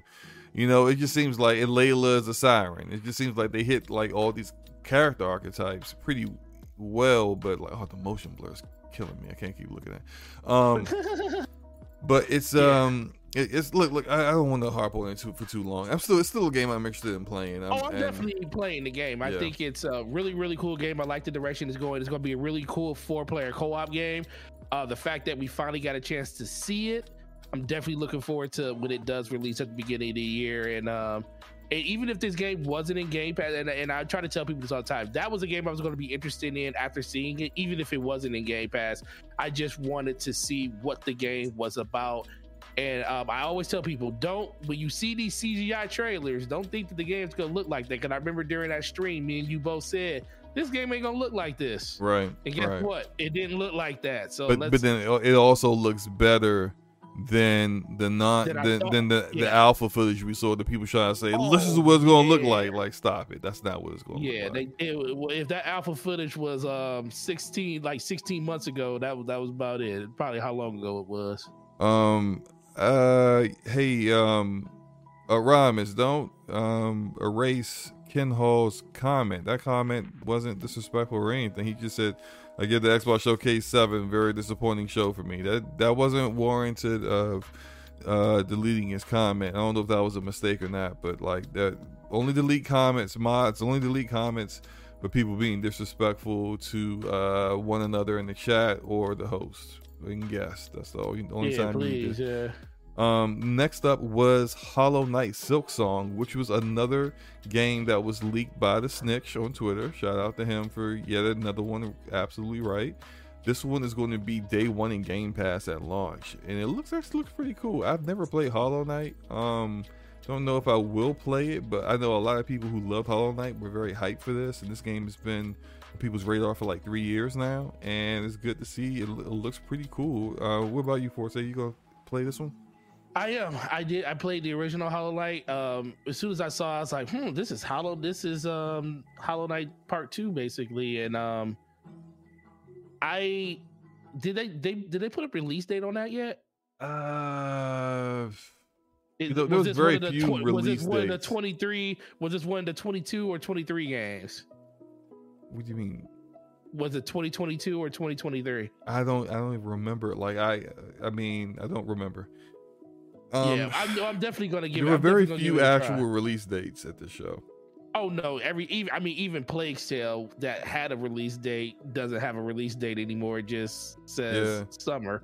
yeah. Um. Um. Asobo did have a. Uh, we'll, we'll- get to that one later. We'll get to that one. Blade X says this one is 2023, which is unfortunate. Oh, it this is 2023. This is one of the, the better looking games, and it just seemed like that was a theme. So cool. That was a theme of a lot of the games in the show. The ones that looked the best were games that weren't coming out this year, unfortunately. But Yeah. yeah. Um, next one though, I thought was actually pretty cool. It was the first time ever seeing this game, and I think it, it showed extremely, extremely well. And this is uh, High on Life. And so High on Life is uh, uh, coming from the creators of Rick and Morty. Uh, more than likely, they are not actually making the game, but it's kind of like what like like uh, South Park, where they're kind of working with the, the actual developer. Uh, the creators of South Park worked with Obsidian um, for uh, and then Ubisoft for uh, um, these the first two South Park games. Um, this looks like this is Rick and Morty working with some developer. I forgot the name of that developer. Uh, I think it's Squanch Games, which I've never heard them before. But this looks cool. It looks very extremely colorful. I like that the guns talk to you. It, it, it- the art style is reminds me of Psychonauts. It's very unique. Um, and all the gun, I, I like games where guns have unique features and abilities. Have personalities and stuff too. Yeah, that's very much kind of like Borderlands for me. So like, yeah, this is something I'm I'm, I'm super interested in. Uh, what about you, Forte? That was the first game, even outside of um, Redfall. That was the first game where I was like, "Oh, I really like this. I think I said it during the stream. I was like, I really, really like that. I like I like games that have a very that don't take themselves too serious and they have a sense of humor. Mhm. And that game oozes it. And plus, I was looking at like the color palette and I was looking at like the water. I was like, look at the water. The water was green and all, but I was looking at it, I was like, yo, this looks really, really good. And every game doesn't have to be this ultra realistic graphical showcase. You can have something that has a cartoony nature to it and still make it look phenomenal. See Ratchet and Clank and stuff like that. And this game right here kind of takes the cake when it comes to that. So I'm definitely interested in that. But that was the first game of the show where I was like, yo, I don't care what this game is. It's cool, and I'm 90% know I'm gonna play this when it comes out. And guess what? It's in Game Pass, so you ain't even gotta buy it. Right, right. Um, next up was I think announcement that kind of went under the radar. It was very, very underrated. Um, and this is the announcement of uh, five of Riot Games' games coming to Game Pass. Now, a lot I noticed a lot of people who are just strictly Xbox console gamers like kind of poo-poo this announcement. Why is this here? I don't care about this. Uh, and I understand why because none of these games are coming to Xbox. At least not at this point in time. Riot is a primarily uh, PC gamer that's getting into mobile. But these five games League of Legends, League of Legends, Wild Rift, uh, Valorant, um, and oh, I forgot the other two, but they're they're mostly mobile games. Um, but the big the big most popular parts of these five games is Valorant and League of Legends. League of Legends is is among the most played games on the PC platform. When people talk about like how like there are more PC gamers total than say any individual platforms and consoles like even more than just like the to- the, the totality of PlayStation gamers. But then they see like the sales of these games and they see like oh well like how come God of War didn't sell like like it did on PlayStation? You look at where people were playing people were playing League of Legends. And League of Legends is is it's got it, it's it's a worldwide like you know popular game. And you're gonna be able to get all the champions unlocked which is an attractive option um, for for a lot of people who are into that game. Now it is on it is it is will be available within the windows store the slash the xbox app which people on pc hate because it sucks so that might be a drawback to it, but I think I, you you might get some people who might be like, man, you know, I think I'm good with that because I get all these champions for free. Um, the other one is Valorant, which is still a PC only game. It doesn't even have controller support. It's all mouse and keyboard, which is the reason why I don't play it. But Valorant is massively, massively popular. Very good game. Um, it's not on. This will be the first like actual PC launcher is on. This is a huge get for them because it's not even on Steam. It's on GOG, Epic Game Store, in nothing. It's not even on Steam. And now Valorant is going to be on the Xbox app um, on PC, which is like that's going to be massive for people who who like probably wanted to try out Valorant but didn't know that only way to get it was to go to the the Riot Games website for Valorant. And so this is big for them because it, it really helps them get gain a bigger footprint on the PC arena. And but what they really going to need to do is make sure that that that that Xbox app is better. Because if if the games don't perform well, PC gamers don't care that they were able to just you know sub to a subscription and get that. If the game doesn't perform well, they're going to go back to whatever versions that they were playing those games before. They'll go back to just you know downloading it through the uh, uh, Valorant through the uh, the Valorant website. They'll go back to getting playing League of Legends on Steam. They're not Mhm. going without all the champions because it performs better, and so that that's the key thing there. They got to work on. Forte, what do you think about it? I think it's a really good. I, like it, it shocked me when I saw it. I was like, it's not a huge get for just the console space in general, but to have just like you said, Valorant being on a launcher, that's a big deal. Like people a lot of people didn't even know that Valorant wasn't on the launch. It was like, oh, they probably just assumed they could play it on Steam until it came out that no, it's not even available on Steam. It's not available anywhere. You just download it directly from the Valorant website as a uh, as its own standalone um, uh, launcher and stuff. So I think that's really cool. Getting all the champions unlocked for the game, that's cool. Same thing with um, League of Legends, having access to all the champions. Um, no need to go in and pay any money or stuff like that. Already unlocked or already have currency to already take take advantage of all the stuff in the game. Uh, it really gets people that never played games like that a really good opportunity to, ex, you know, give them a try to see if it's something they could get into. Because let's be real, League of Legends, one of the biggest games in the world. Valorant, one of the biggest upcoming games inside of the world, especially if you're. It's like it's like that Counter Strike um, game that um, everybody definitely wants to just give it a try to see exactly if it can overtake Counter Strike at some point. And the biggest thing with Counter Strike is it's on the biggest PC launcher in the world. Mm-hmm. It, it, it's been something that's been going on for decades at this point.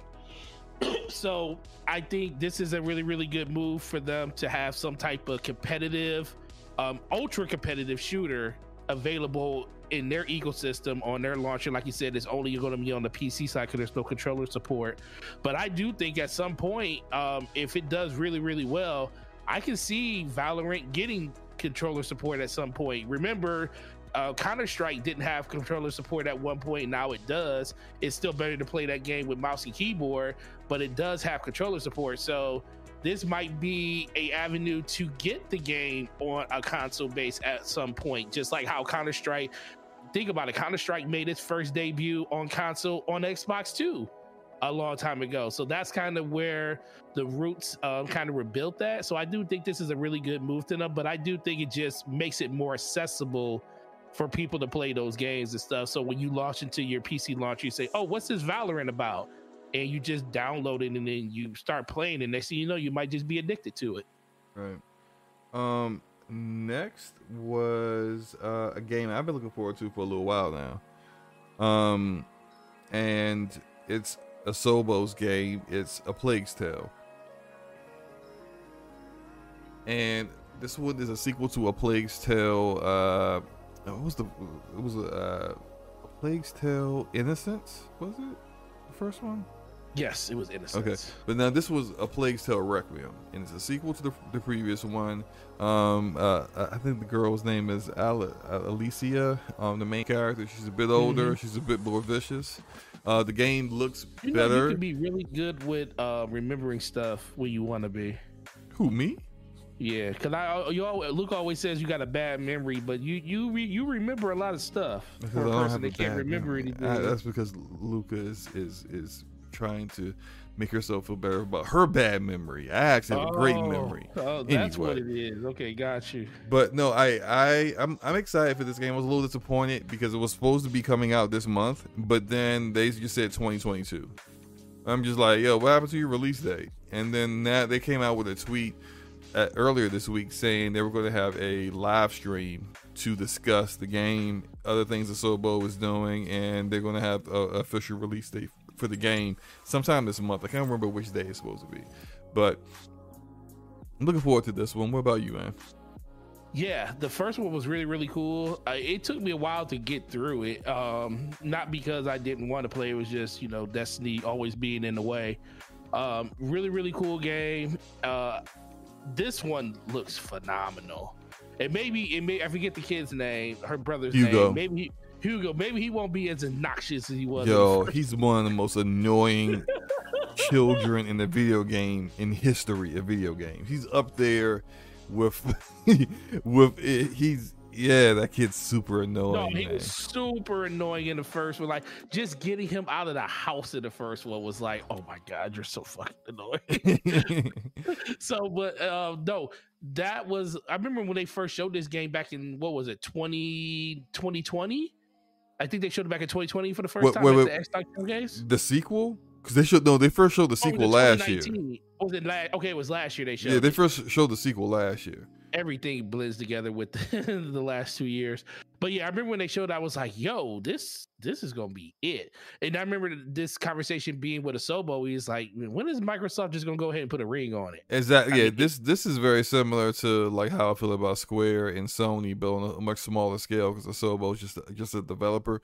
But Asobo is the developer that does Microsoft Flight Simulator. They have a contract with Xbox and Microsoft for ten years to to uh, uh, support that game. And this game, Plague's Tale, they, they got it in Game Pass at launch. I'm like, bro, like, what, what, what are y'all waiting for? Yeah, just go ahead and just make this official. Like, like they're an excellent developer. They make they make quality games. They have, uh, they have they. I think visually, um, I, will say this about Xbox, and I, I, don't think many people can disagree, or would disagree, that Xbox studios don't seem to have a flair for realistic visuals, like for the most part. Not all of them. Right. I'm not saying all of them can't do it, but a, a vast majority of them don't tend to lean toward that ultra realistic look of visuals. And Asobo, if you look at a Plague's Tale, like Requiem looks better than the previous one, but the first one looked really good. Like the character models look great, and this was mm-hmm. with them like with, with, like a flimsy budget uh, for the game. Uh, Focus Entertainment, a, budget. yeah, Focus Entertainment is a good publisher, but they don't tend to publish big AAA titles all the time. It's usually like some high quality AA stuff, and so like, and that's that's what the first game was. It's a high quality AA game, and I would love to see Asobo have the opportunity to have like with like a blank checkbook, um, be able to you know really show what what they're capable of doing, in that game that's not a simulator, and an actual like you know original title that they're working on. So hopefully that's something that might like end up happening in the future. You uh you good with this one? Oh yeah, I'm good, man. I'm looking. I, am really, really looking forward to this one, and it, it's a, it's like they made the characters even look more. I mean, they're older and stuff, but they just look so much more mature. And like I said, I just hope Hugo doesn't get on my nerves. That's right.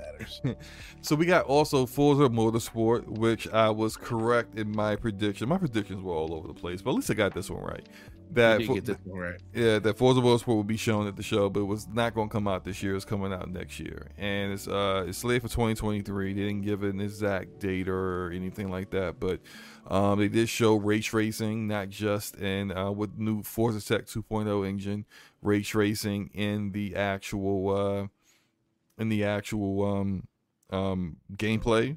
Uh, even though this is all in game 4K footage, so it's not like actual gameplay. It's just in-engine footage, but uh, th- that's what they intend on having ray tracing um, um, while you're racing in the game.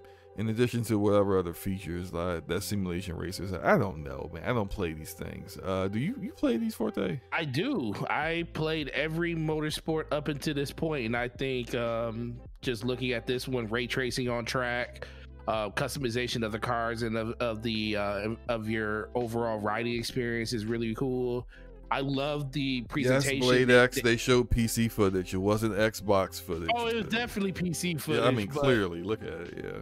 But, yeah, it was freaking gorgeous. But let's be for real. If when you look at Forza Horizon and look at it between Xbox and PC, it's pretty freaking close, bro. It's like if you if you just blinked you you could get one confused with the other. So it, it's going to look amazing and great anyways. It just comes down to the frame rate and uh, the stability and how much better it's going to run on console. For, I mean, how much better it's going to run on PC versus console. Um, but the cool thing about that is the only thing I like about the PC, the the console side of it is ray tracing isn't amped up to a point where it's going to be detrimental to your frame rate. It's going to mm-hmm. kill you. They're, they're still going to target 60 frames per second for the game. I think they're going to probably have 120 um, 20 hertz version of the game when it comes to non ray tracing. So probably 1440p, 120, then 4K 60 with ray tracing uh, because racing games aren't that demanding. But anybody that looks at this game and says this game doesn't look phenomenal, I don't know what you're looking at. These are show. They, these are showpiece games, and and the, and the fact that Microsoft hasn't had a they have Forza. Like the thing about Horizon, Horizon has the environments. The environments in Horizon look amazing. and the cars the cars look good too but they're secondary to the uh, to the environment the environment is what make the cars stand out where forza motorsport the cars just stand out immensely there's like a higher polygon count on those cars because it's not an open world it's on a track so it's Mhm. not open world. So they can go even more into the details of the of the suspension and the cars. You can see every little every little piece of every little engine component and it looks so good. And i'm definitely um interested in that and playing that again. And uh I'm, i've been pl- i actually jumped back into forza 7 just to get like kind of a taste of what the what the track based racing has been like because we haven't played it in like three four years at this point it's been like it's like 2017 or something since the last one so um i'm really really looking forward to seeing what this is going to look like i the only thing that is crazy to me is that game i think they said is slated for spring Yeah, they said spring. Yeah. there's a lot of game like you got to think starfield you got to think redfall those games Some of those games may not make their their their time slide. Like I, I make the first six months we'll we'll get into that later. We'll get into that yeah, later. we'll into yeah, go ahead, go ahead, yeah. but Um, that's what I think of that game. I'm, I'm excited for it. Cool. Uh, next, they show Microsoft Flight Simulator, which I which I said before is being developed by Asobo, and uh, they had an update. Look, I I don't play this, so I don't care. Uh, there's an update, a free update that, that was available uh, the day of the of the uh, um, the show, where you could ride, you could drive or fly the Pelican from Halo, and you could go into like the upper atmosphere and look at like Earth from you know near space area, I guess. I don't know. I don't care about this. Forte, you care at all? Forte? Yeah, what you say? No, you broke up for a second. Did you? Oh, you asked me. Yeah, like, do you care about this flight sim update at all? Um, not as much as I cared about the Top Gun one because I'm a huge Top Gun fan. Top Gun one was a little bit more substantial. They had it. They added like more. They added like custom tracks to the to the game, um, like trenches and, and Star Wars Canyon. They added all that stuff.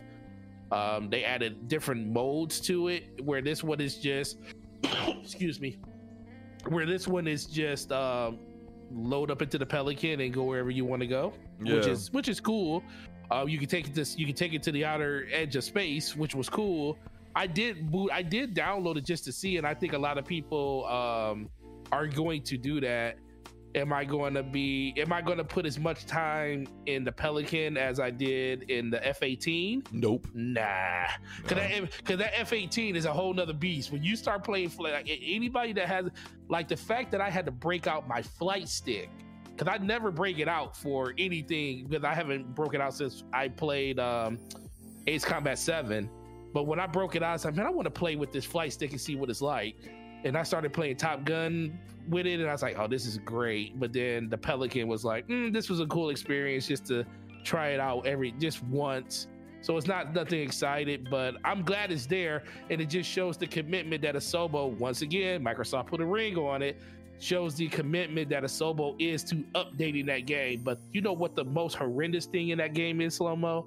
The prices of those planes. We're not gonna get into that. I, I do not want to talk about that, and it, we got too many It's- games to get into. it's not. It's so. It's so bad. I in there to go buy a jet. Forte, I literally like, just said I don't want to talk about the prices. price of it. You just continue to just go on talk about. I'm we moving on. I wanted Overwatch to buy a fighter 2. jet, and it costs too much money. I don't care.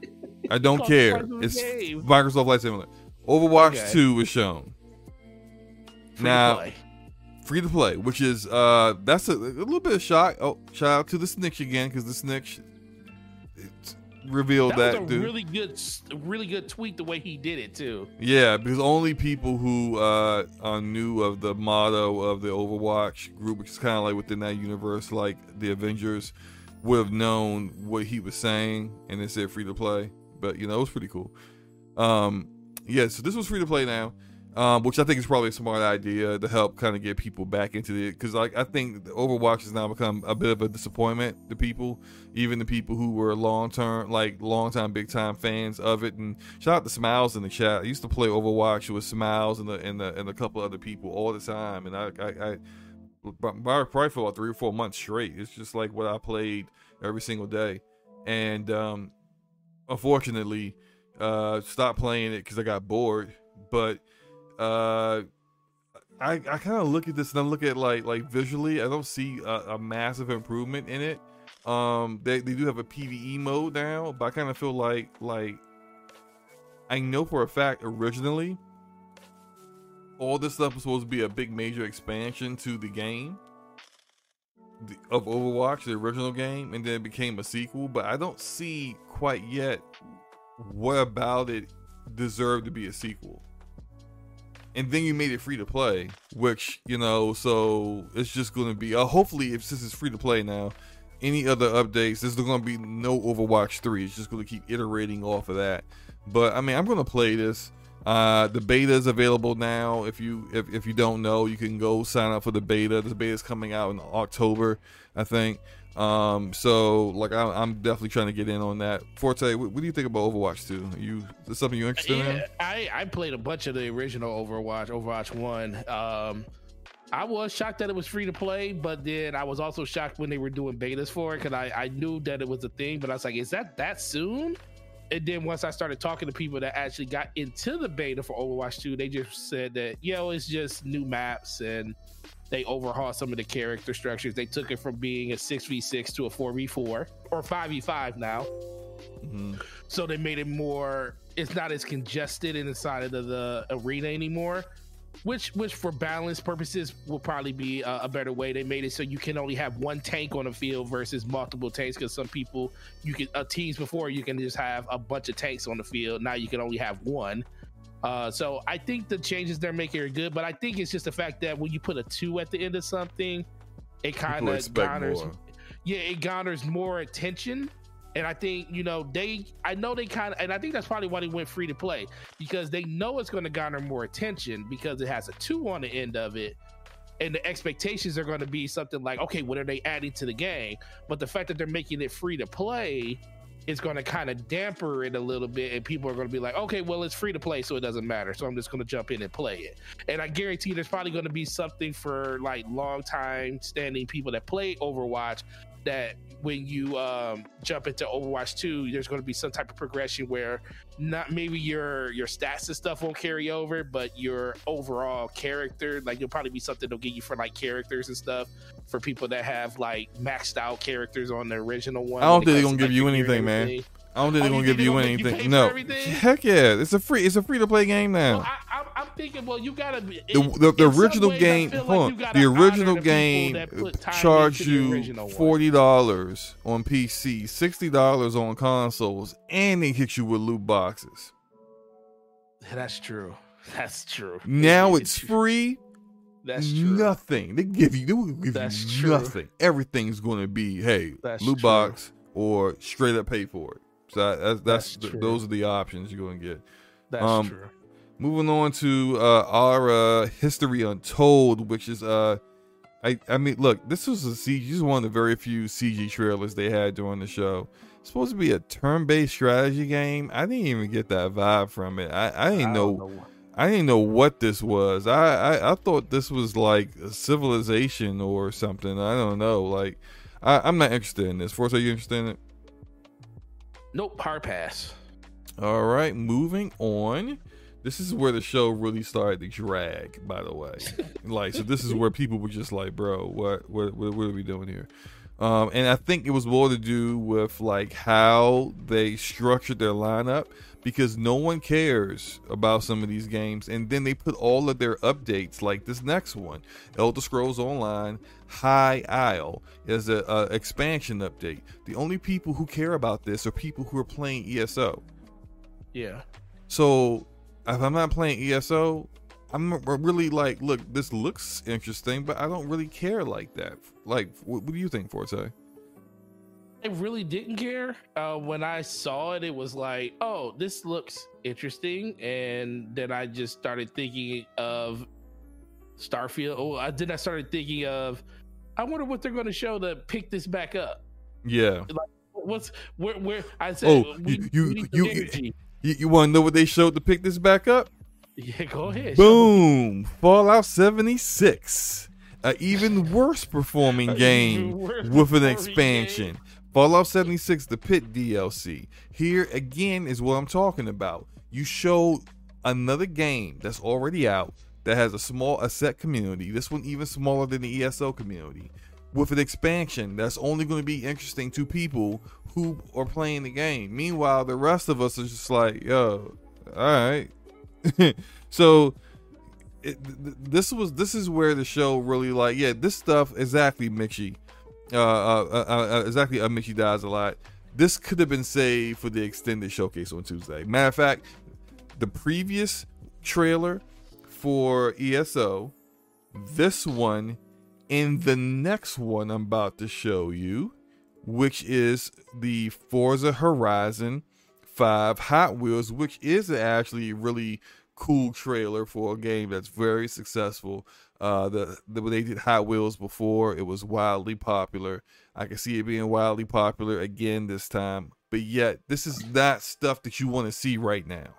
I give him a pass on this one. You give him a pass on this one I give him a because on because this it's one. because it's it's it's Hot Wheels and it's Forza Yeah, it's- Horizon. Because no, well, mostly because it's Hot Wheels. Because I remember when that Hot Wheels game came out. I think me and you were in a party. We were in. We actually we were doing DPS. We we were doing topics, and we were talking about that Hot Wheel game. It was like, hmm. I wonder if Forza Horizon is going to get a Hot Wheel game now that there's a Hot Wheel game out. So Well, look, I'm actually so this was just more. I'm ha- the only reason I'm happy it was there is because I didn't think we were gonna get it because you know we didn't get it last year. Well, what Forza Horizon Four we didn't get it. We got Legos for that one. hmm So this one we're getting Hot Wheels back, and I feel like the Hot Wheels one was so much better, especially when it comes to the uh, track creator. It was really good. So I was only really I agree. Did it have to be here at this showcase? It could have been in the extended showcase. That probably would have been a better place for it You to be what? at. I, I, But I like the let me fact that it was say actually shown. this one probably would have been fine in the actual showcase. It's just the fact that you showed it after showing expansions for two other games that are even less successful. It's like by the time people got to this one, it's just like again, this is not a new game. And people are just yeah. like people start to get frustrated with the fact that this is how you you kind of threw all this stuff all together, which is not smart. They should have could have kind of put this in between two other like brand new titles that that we hadn't seen before, and then maybe people wouldn't have like the same kind of mindset of like, not again, not again, not again, you know. Right. And then what didn't help is the very next game that they showed, um, which is didn't show great the first time, Ark Two, and bro, look, look. Shout out to Vin Diesel. I, I, this, to Vin Diesel, no shot to. Vin Diesel whatsoever, but I'm sorry. I don't care about Ark. It's a survival game. That's me. Maybe that's just me. I know people care about survival games. I don't think anybody really cares about Vin Diesel in a game. no, they don't. Not Why- Ever since, um, not not ever since Riddick, uh, Chronicles of Riddick. Right. And now here's the issue, right? Because Ark was shown last year. It, when it was announced, it was a CG trailer. Mm-hmm. Now they're doing another trailer, but it's another CG trailer. Like this is where I like I have an issue with how games are marketed. Don't show me multiple of the same like at this point I want to see gameplay. I don't want to see another CG trailer. If if I really care about the game, I don't care about this game. But if you're gonna like when you first announce a game, if you're gonna do a teaser trailer or just a blanket announcement or a CG trailer announcement, that's fine. But the very next time you show that game, you better show gameplay. If you can't show gameplay, don't show any. Just, just this had no point being here. I don't think it had any I point agree. being here. What do you think? I agree, hundred percent. I was like, no one cared then. Well, I, the only thing that I will say, shout out to Dizzy because I know he loved art, and every every time I see that Rest in peace, trailer, Dizzy. Peace. every time I see that trailer, I will always, every time I see anything with Ark, I will always say shout out to Dizzy. So that was the only good thing that came from seeing that there. Could have just reminded me of the great man that we lost over a year ago, Dizzy. But outside of that, no man, don't nobody care about no Vin Diesel in the video game because this isn't Chronicles of Riddick. Unless you were going to tell me that you're remaking that game, uh, because that was an amazing game. Unless you tell me you're doing that, I don't care. And Ark on Ark is a is a game that a lot of people like. They they like the whole work aspect of it, and you have to train and build. You know, we, we settlements know what Ark is for. Say should have been here. No. No, that's all. It should not have been here, and No, and that's definitely not put in the order after a bunch of stuff that no one cared to see, and from games that were already announced. This is the the very next unannounced game that you show us is Ark. Bad. Then they went from bad to worse because they showed this next. Freaking scorn. I'm sorry. I don't get the appeal to this at all. I don't want to see. I don't want to play Scorn. I don't want to do anything. I don't want anything to do with this game. It is disgusting looking. I know that might appeal to some whole Giger whatever you want to call it, like uh visual aesthetic. I got. I want nothing to do with any of this, and it's just like this is just like this was like in the middle of the show where I think a lot of people was just like, "Yo, they need to pick this up. They need to pick it up with something amazing." and not this weirdo stuff with people pulling umbilical cords out of their stomach and and and and and shooting guns that look like they are like flailing uh, objects. Like, I'm sorry, I'm not playing this. Are you playing this, man?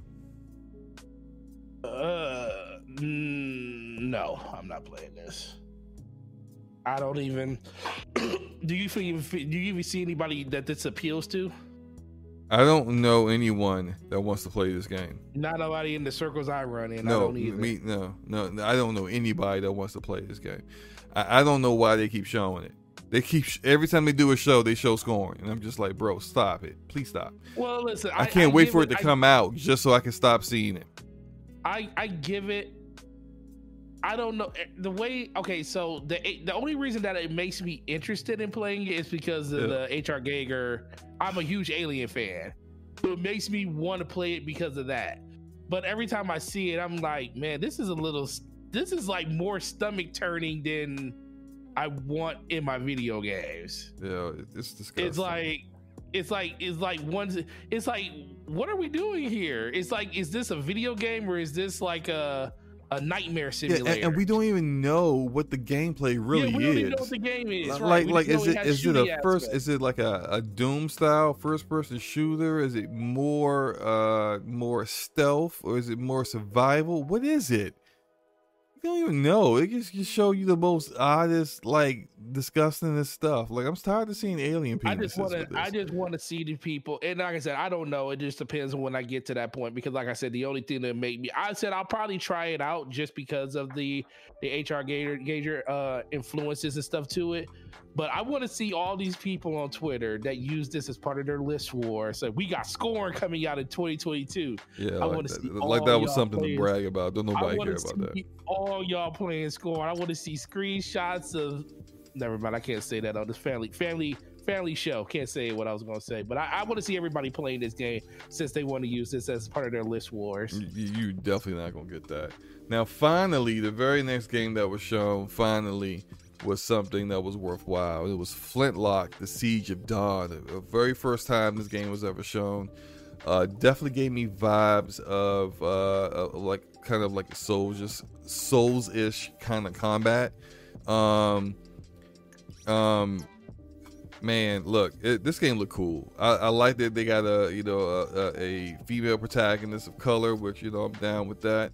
Um, they show a little bit of like the boss fights and stuff. The combat looked cool.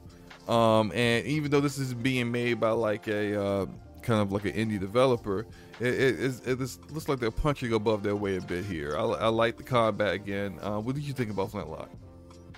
I liked it a lot. I liked the um, what was that? An axe that they have in their hand or something? What was the weapon that she had? Um, she's got a pistol in one hand and an axe in the other. It was an axe in the other. I knew about the pistol. Yeah, it. At first, I was looking at, it, I was like, "This looks weird," and then the more and more I started like looking at it, and I saw the the the gunplay mixed with the melee action, and then the acrobatical stuff that he was doing in the game. I was like, "This is probably the most entertaining thing that they have at this show." Like when it comes to like a game that a lot of people want to play, the type of game that people want to play, like the mature rated games and stuff like that. I think Mhm. people really, really were in tune to that. And I think that's the kind of the thing that was kind of missing from the showcase overall when it comes to games like this being shown more consistently.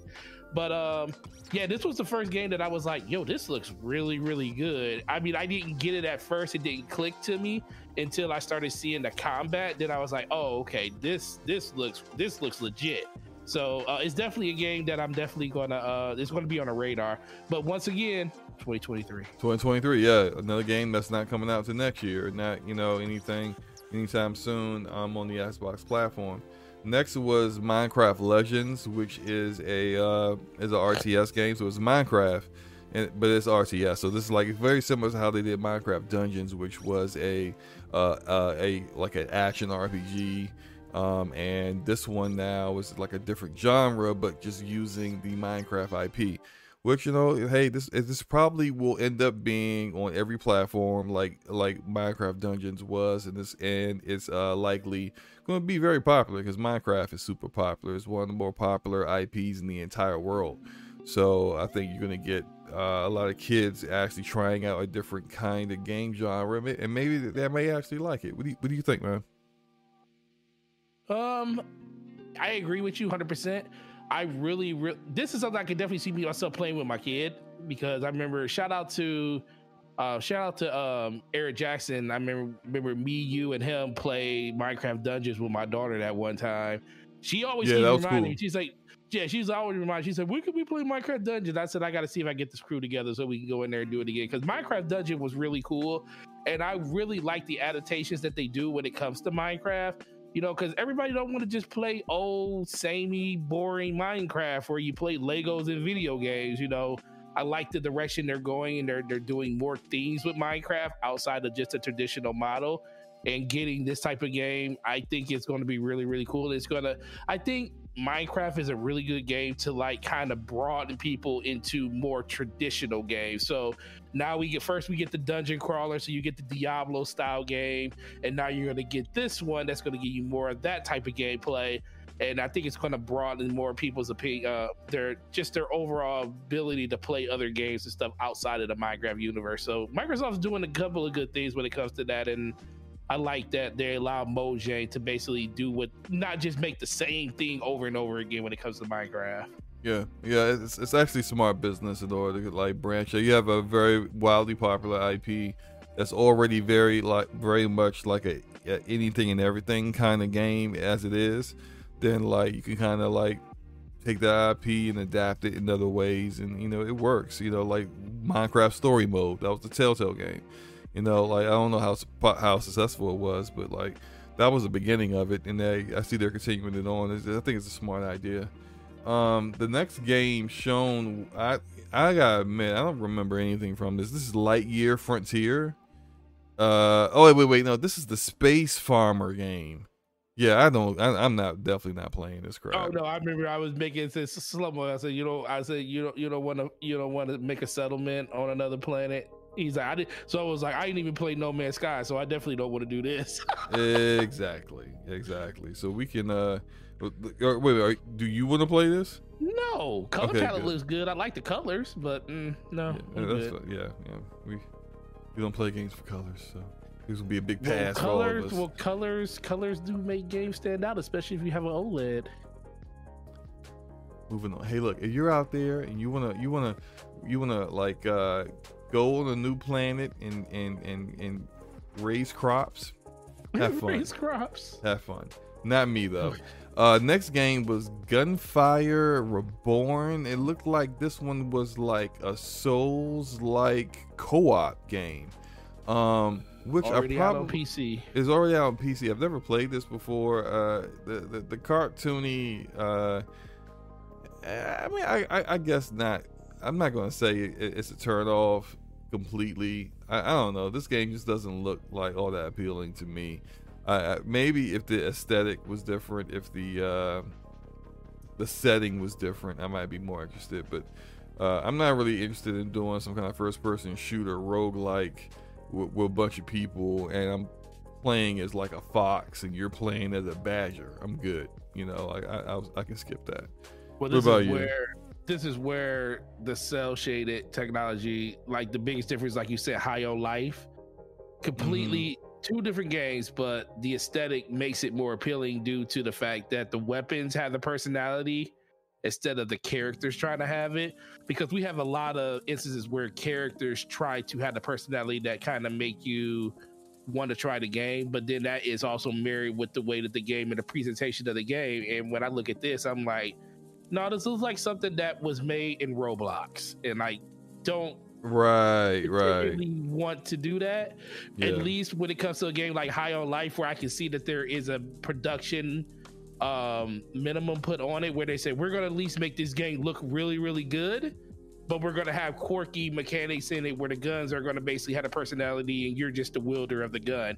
And that's more of an entertaining value to me that I was like, okay, I can definitely see myself playing this due to that. Because guess what, Slow Mo? I played Garden Warfare, Plants vs. Zombie Garden Warfare.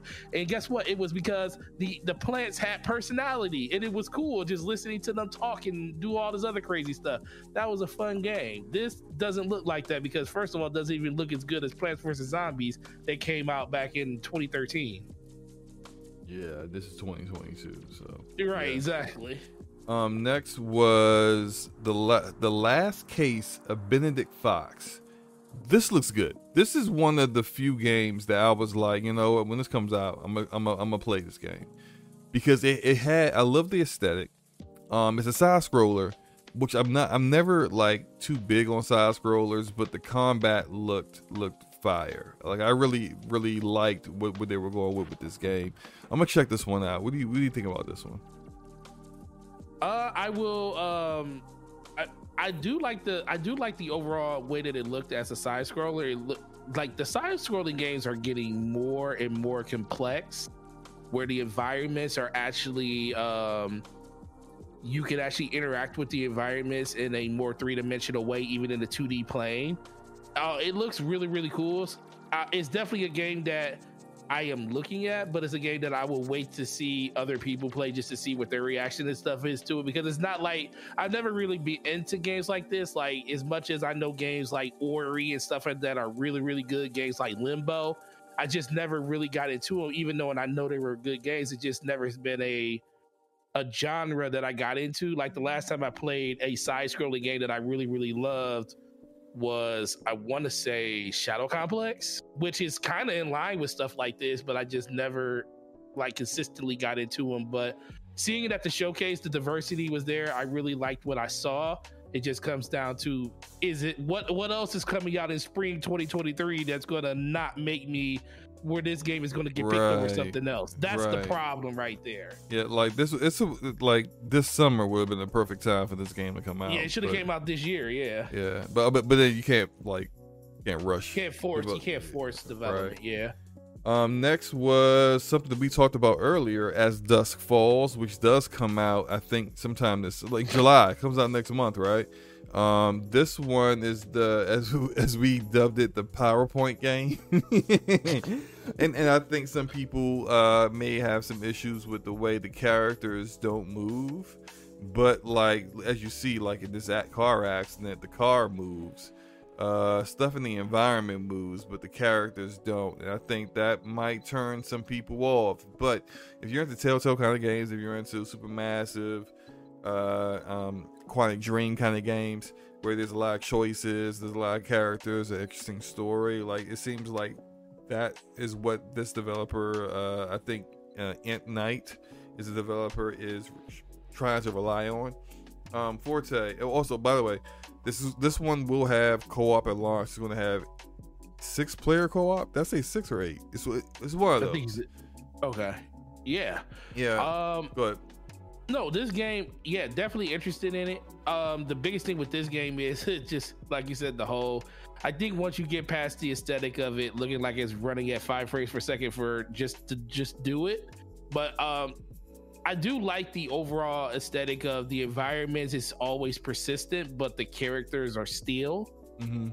it kind of it kind of bring honestly it kind of like the storytelling that can be done in that it kind of brings more of a dramatic feeling to a scene because now you're looking at this character like they just showed the character standing in front of a house that's burning So now you're just looking at a character like, what are they really experiencing? Sitting like, what are they looking at? Houses burning behind them. What is so riveting that's in front of them, or so puzzling that they see in front of them that they're not literally running away from this burning house? So it kind of just makes you start thinking of things like that because there's like it's kind of a reaction type thing.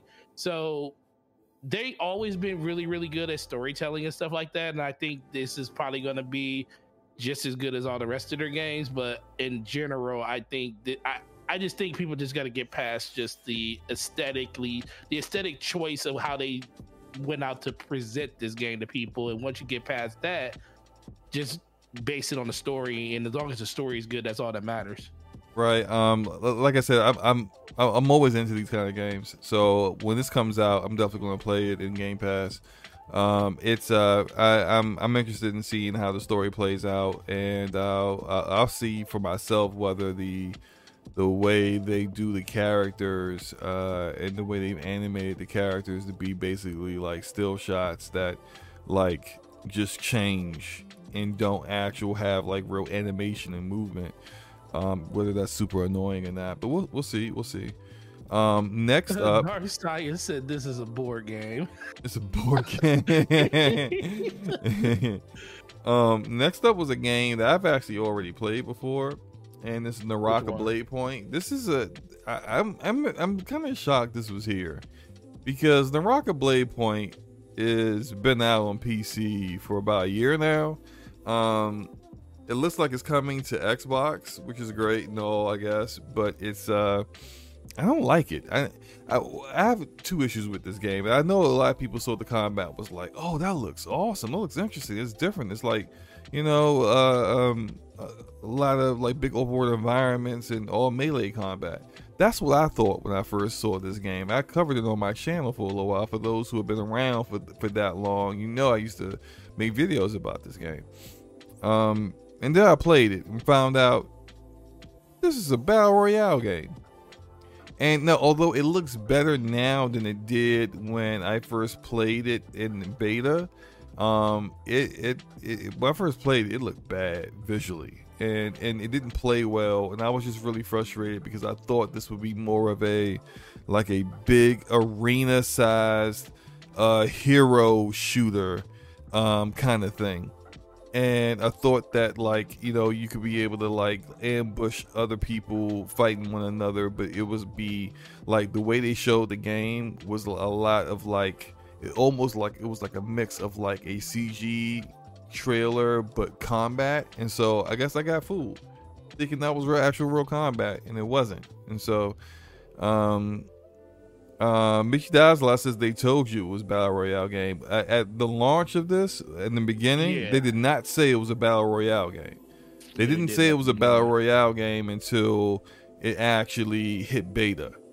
Then you find out it was a battle royale game, and I was just like, yeah, I'm just I'm not interested. So, um, but like not, that doesn't mean other people can't be interested in the game. You know, war power to them. If you enjoy it, you enjoy it. It's on Xbox, so um, they probably will make it cross play with PC, and and uh, so there'll be uh, should be a good number of people to play it with. I, I, I know I see stream some streamers like streaming this game occasionally, so it seems to have a community going. So you know, hopefully that's having it on Xbox helps expand that community. But it's it's not for me. What about you, man? Um, yeah, I when I saw it, I'm not huge into battle royales and stuff like that. They're funny.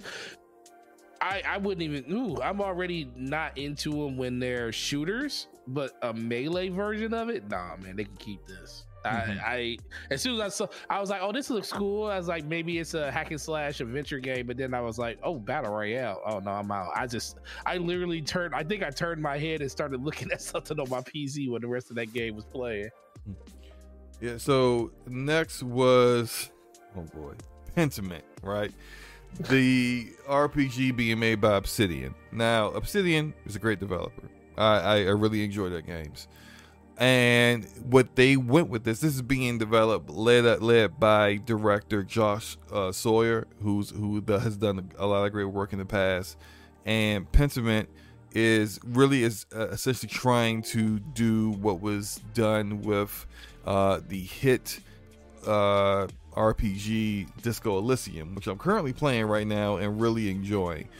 Disco Elysium has a very unique art style and an isometric view, and it's not a game that's very high demanding um, and was able to be developed by a very small team.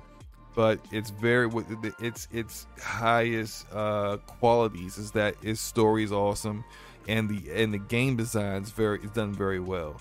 Uh, how you need to solve issues, and and being careful with your stats and having your character, who is a detective in Disco Elysium, be capable of uh, being able to to uh, suss out when people are lying to you and figure out the truth behind things and investigate things properly. It's awesome. Disco Disco Elysium's awesome. Not for everyone, but this is pretty cool. Pentiment like if you guys watched the stream when they first showed it i laughed because i knew visually it was not going to be a looker but i didn't think it was going to look this bad like i don't i don't feel the art direction with this like you can have a less than photorealistic aaa kind of look and still have it not look like basic basic and yeah, uh, look, basic, basic. I'm still gonna play this when it comes out in October because I like RPGs and I like Disco Elysium, and this is what it's kind of going for. That I like Obsidian, so you take all three of those together and just say I'm gonna play it. But man, did like I when I first saw it, like and I saw like the way people, characters were moving and stuff, I was like, oh man, people gonna kill this game. Uh, Forte, what did you think about this when you saw it? Uh, it looked like a. Mm, yeah, it didn't look all that good to me. I it didn't look like a game being being made by a AAA developer. No, and that was the thing. With, like, by a publisher know, that has a trillion dollars. Yeah.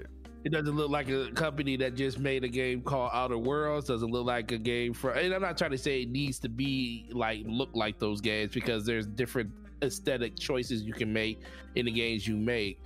But even in this type of gameplay, or this type of style of game, I feel like they could have did a lot better. Yeah, they. I, I, think it isn't just the fact that it's a a cheaper, a, smaller budget game from a smaller team. It's the art direction and the art style. As Gregor said in the chat, the art style of motion makes it look even cheaper. The art style just just doesn't do it what probably would be a quality title in game design and story justice like Disco Elysium is very similar in that it's it's not a art style that you would see from from uh, it's a game that isn't being developed with like high quality assets and using Unreal Engine 4 and you know all kinds of you know great animations and stuff like that. It looks like a water painting, you know. It, it, but it, but the, the the the art style and the aesthetic works for Disco Elysium. I, I I think maybe like maybe they should have did Middle Ages for a game that's trying to be like that. Maybe they should have went kind of like a cyberpunk route. If you want to have a detective like trying to solve a, a, murder or a crime, like like who's trying to solve a murder in the Middle Ages? Like it just doesn't seem like like it's just weird. It's just weird to me. I don't know. Um, first, are you gonna play this? no. I knew you weren't, but I just had to ask. No. Um, next was Grounded. Another Obsidian game that isn't what people expected from Obsidian. This time though, Ground is out of early access and now it's this is its full launch. And now it has a story, there's a story, you know, a campaign in it. There's an ending to this. It's a, a completed game from beginning to end. Um, Forte, you gonna play Grounded? I don't even play Grounded now. Yeah. Um, they you guys forced me to play Grounded because I lost I a bet. Um, and those, those, I, those ladybugs. Yeah, the ladybugs can go kick rocks. They they're they're they're terrible people. The ants are bullies and gang members, and and they their mamas don't love them of uh, how they treat it. And the spiders are absolutely ridiculous. Like I I I'm, I don't want to play that game. Um, that's it. It apparently is a quality survival game for people who like survival games. So cool. You know, look, I think you know for the people who want those like those kind of games, they're going to enjoy it. It's probably going to get a decent review game. But uh, I think for the, the, majority of people who were already kind of mentally checked out with the way this this this uh, showcase had been going, grounded a grounded launch trailer wasn't exactly what they were looking for. What, what do you think? Uh, I don't know, man. This.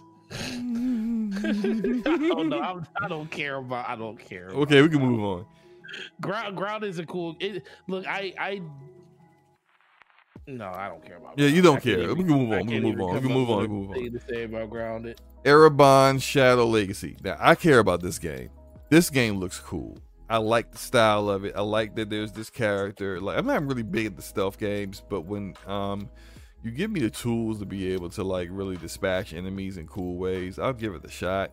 It looks like your character it like can has powers in the shadows. When you if you if you're in the shadows, you, you, your abilities are strong. But if, if you get seen by the light, then you're vulnerable. Like it looks cool. I like the uh, the art style. I like the combat, and it's doing something that we don't really see too many games doing. What do you think?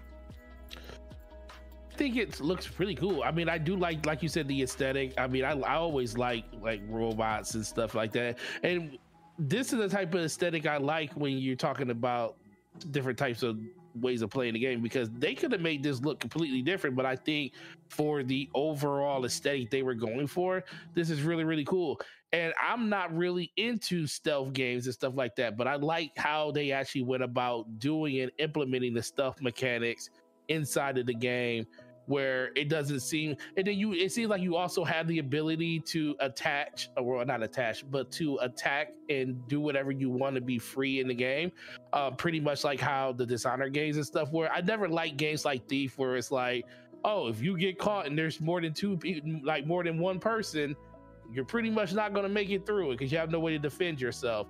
And uh, I like the way the Dishonor went about it. And I mean, until we get a chance to play this game, we won't get a chance to see that. But uh, I do like the overall stealth mechanic that they're using and going basically on the ground and using your shadow to basically get all the way around the map and stuff. They attach to the robots and stuff like that.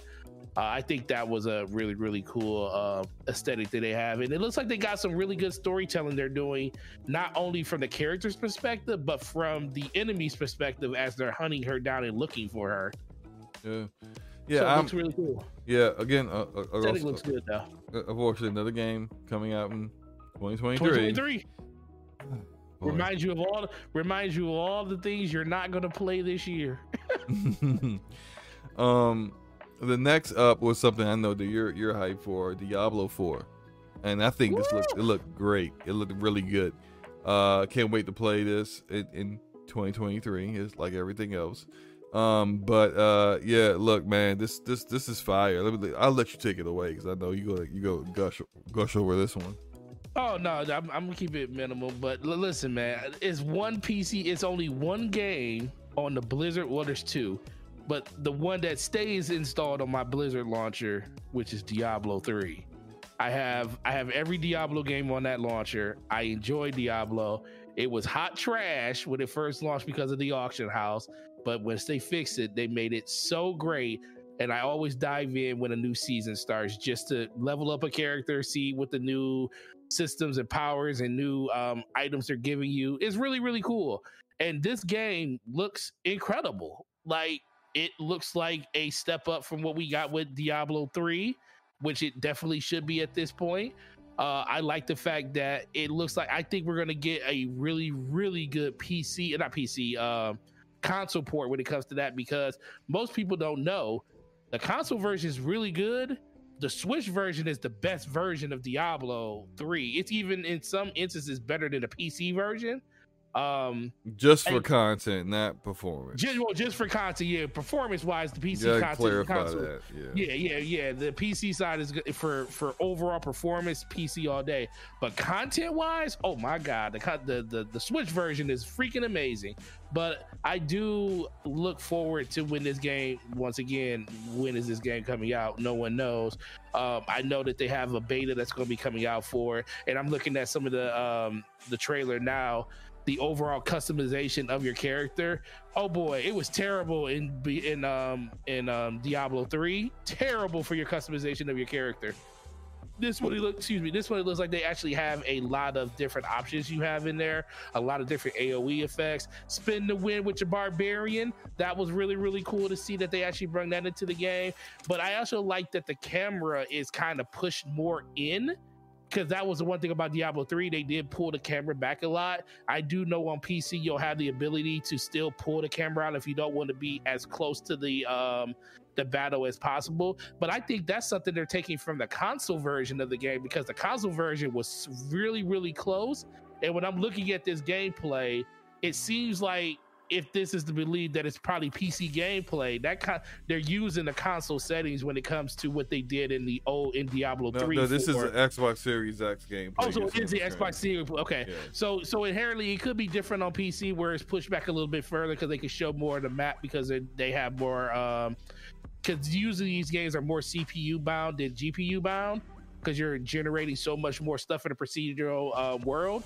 But I am looking forward to this, like slow mo, day one. Day one, Destiny don't exist for me for about two weeks until I level my character up.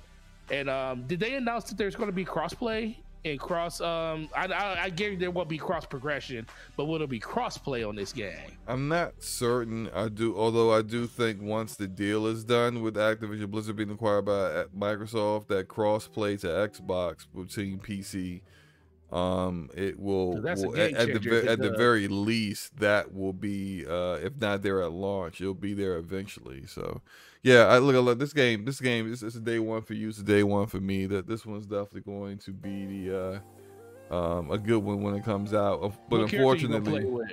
oh, the wizard as usual. oh yeah, Wizard all day, baby. Yeah, Wizard all day. But as usual, 2023. yeah.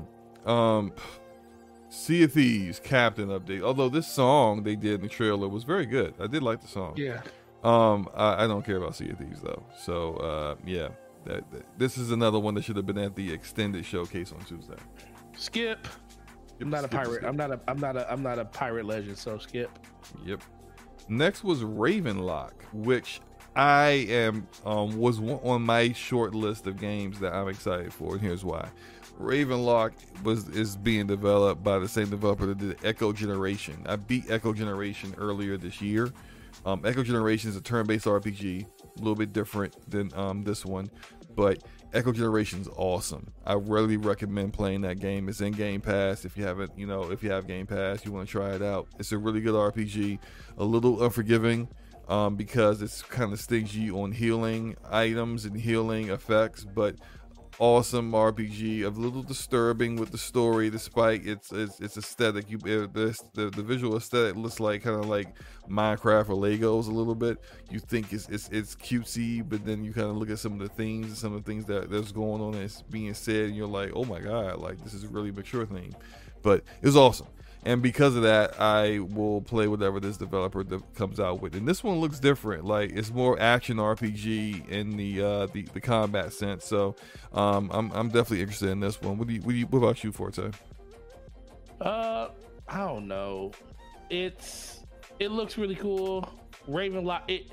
I like the aesthetic. The overall looks like the whole puppeteer, like the way the enemies look and stuff like that. I like that she's running around with a sword. You know, I you put a sword. It's like like you said the whole thing. You put a gun in any game. It looks really Yeah. interesting. Oh, But b- by put- the way, uh, sh- thank you, Gregor. Uh, apparently, uh, Diablo 4 will be crossplay day one. Uh, they said during the show. Okay, go ahead, go ahead. Okay, cool. That's that's even well, yeah, well, definitely. Don't I don't have to feel bad for playing it on PC then. But um, You shouldn't feel bad for playing it on PC. Why would you feel bad? Well, because maybe some of your friends only play on Xbox and you want to play with your friends. Well, they, they should buy PCs. Anyway, go ahead. Go ahead. Okay, Well, well, PCs cost a lot of money, slow. Ravenlock, Ravenlock, come on. All right, well, you're the one that derailed it. it I said look. I, Really I said good. real quick, and then you wanted to just keep going, you know, talking about it. Move on, Ravenlock. Come on. Okay, I, okay, cool. Um, do you get like uh, a little bit of Minecraft with the environments and stuff, with like the like the textures and the blocks and stuff when it comes to the yes, character? that that's their shtick. That's what they kind of do. Even though this one visually looks better than Echo Generation, yes. um, but um, they that's their thing. They they kind of like uh, that's their art style, their aesthetic that they kind of go with, and I, I think it works really for them. like it. It, I it really definitely like works it. for them. Yeah. I really like it, and uh, that was the one thing that stood out to me. And I was like, okay, so if Minecraft actually wanted to get semi, somewhat closer to a realistic look, this with this game, that's what Minecraft would look like. Okay, this, I mean, I'm in for that. And uh, like I was saying earlier, you put a gun in somebody's hand, that's already a bonus. It makes the game even funner. But put a sword in, in, in someone's hand, and they run around hacking and slashing and stuff, and then you have interesting characters and stuff. I think that also brings a little bit um a little bit of lust to it. Don't know, like I said, ultimately this all comes down to what is available at the time that games like this come out. If there's nothing going on, then absolutely it's a game that you'll download, you're gonna try, you might enjoy it. But um it just ultimately 2023 is going to be so stacked. I just hope it comes out at the right time so people give it an actual chance to play it. Right. Um, next is I, I guess I, I, know some people are, are going to be interested in this game based off uh, the people who are working on it. Like the lead game designer uh, worked on Inside and Limbo. But This is Cocoon, and um, this doesn't really appeal to me. I don't really care for these kind of games, so uh, I'm not really all that interested in it. But uh, um, you know, I know some people probably will be. What about you, man? Nope, it's a blimp. I saw a blimp and I was like, is that a blimp? And then I saw a light, and then I was like, oh look, the light is feeding feeding powers, and look, it's about to be a butterfly that's about to hatch out of this egg. And I was like, mm, nah, I'm good. All right, cool. Um, next was a game I, I know a lot of people were excited for. I'm not as hyped as other people are, but I'm definitely interested in checking it out. And this one is Wo Long, uh, Fallen Dynasty, um, being made by Team Ninja. Shout out to Team Ninja. It's been a while since uh, I've, I've played one of their games, but uh, Team Ninja is uh, is working on this one. It's mostly it's a CG trailer, although you do get a kind of like an idea what the combat would be like. Uh, what do you think about this one, Forte? No, I think I think people are more excited because of the Team Ninja collaboration than the game itself. The game looks cool. It looks really good. Um, but they really only show like a lot of up close combat. What is the game definitely isn't going to look like that when you're doing the combat.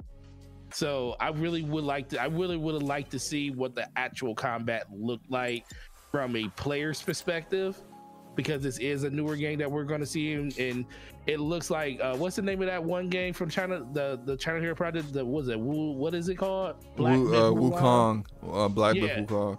Although Yeah. that one, I think Black Myth Wukong looks better.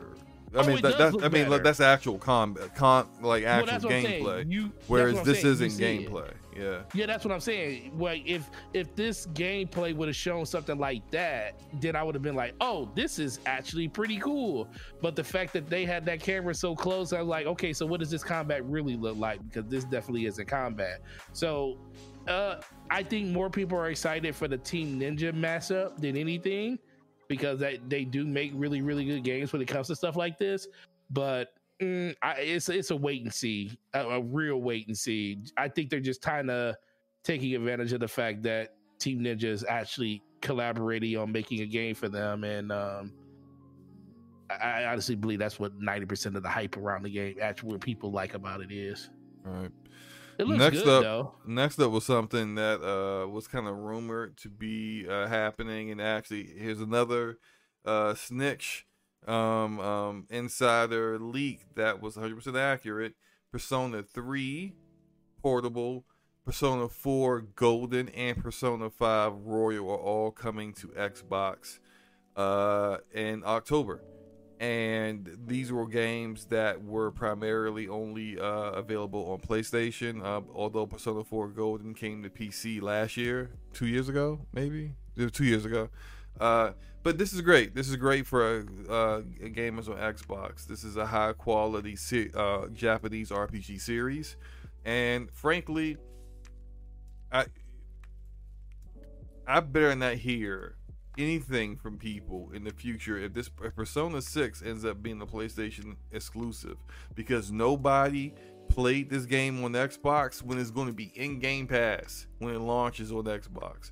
So if you have Game Pass, you don't have to buy it, or you just straight buy the game if you want. But people aren't downloading and playing this game. If all that talk was cap, and then you actually didn't actually play the game, yeah, look, you deserve to not get the Persona 6. Why would Atlus put their games on your platform if you're not going to support them?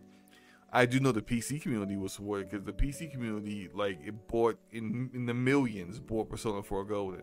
So I do feel like uh, with uh, these games going to be uh, available. Uh, Persona 5 Royal is going to be available on PC. So is the, the, the P3 Portable. That P, P uh, Persona 6 likely will hit PC. But uh, who knows about it coming to Xbox? I know Atlus is now open to being a multi platform developer, but you got to actually make it worth their while to do so. What do you think, Forte? Yeah, I agree. Um, I just feel like people at a certain point, if you want games like this to come to the platform, you have to prove it by indulging and actually trying the games out, especially with the games being in Game Pass. You don't even have to buy them, just download them, you know, play them and, and like see what they're all about. Don't just give it the whole hum.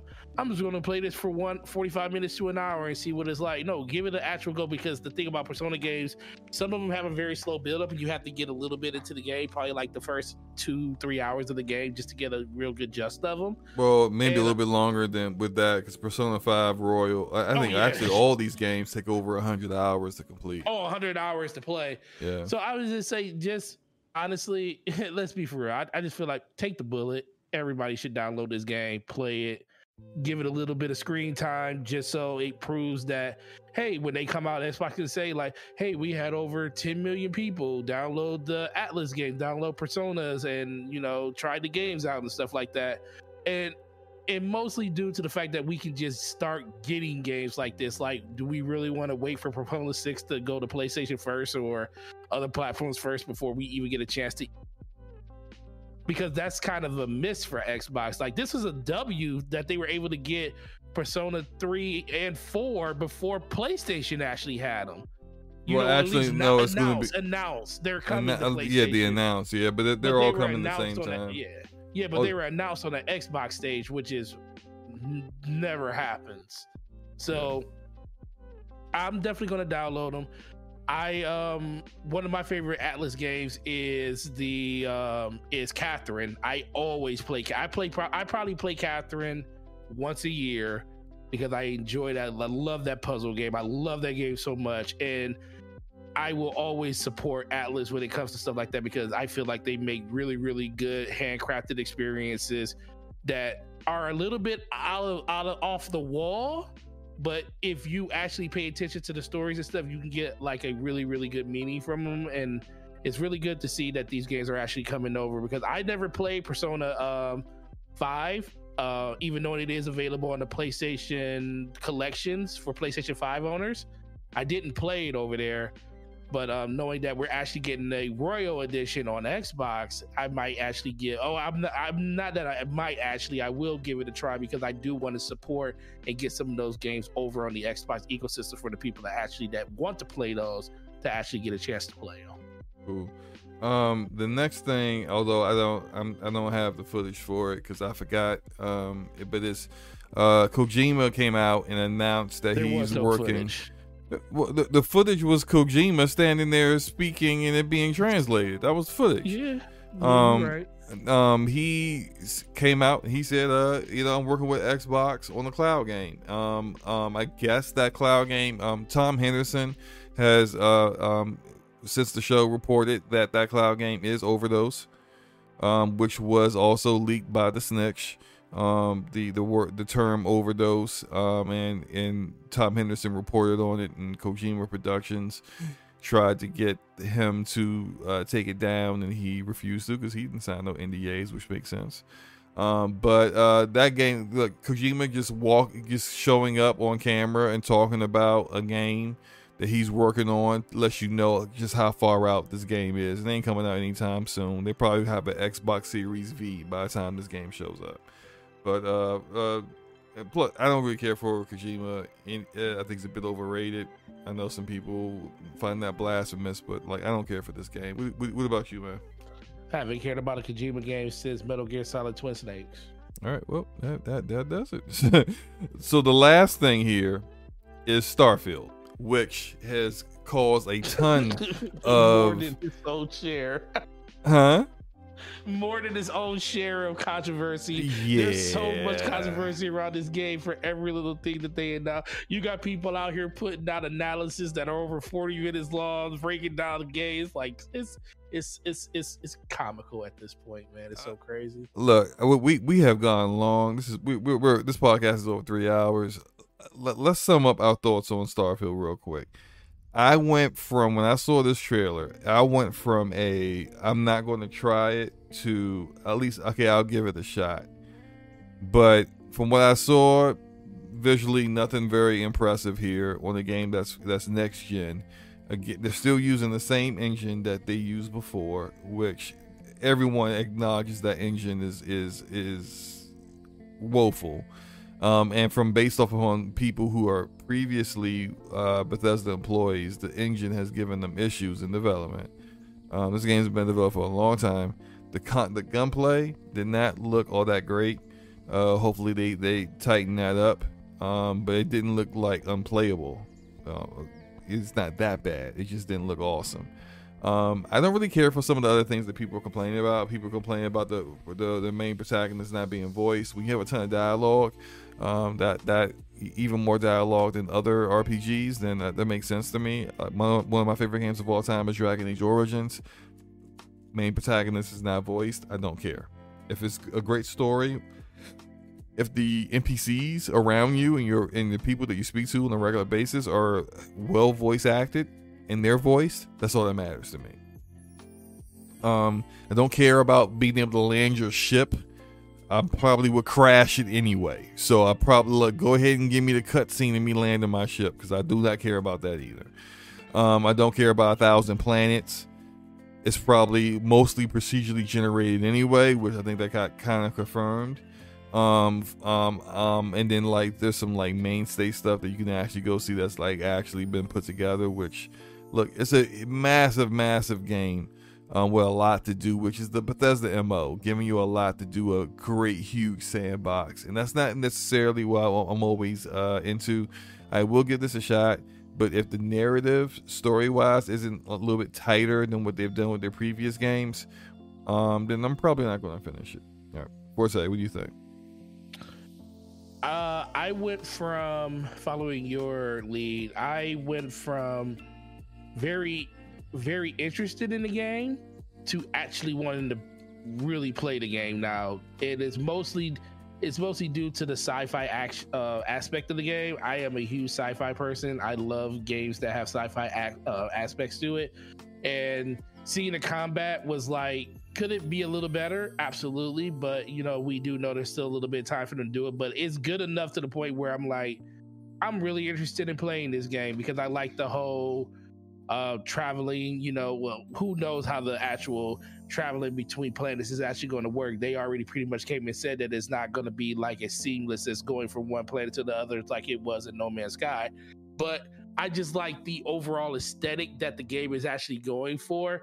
Now, is it going to be like RPG wise? We know it's going to have a lot of deep RPG elements and stuff, but is it going to be sci fi enough to actually garner like a long playthrough, or is it going to be something like, oh, I seen this planet, I seen that planet. It's pretty much carbon copy, just change blue for green as the skybox on a different planet, and then I might get to a point where I'm like, okay, this is a cool game, but I got my I got enough out of it.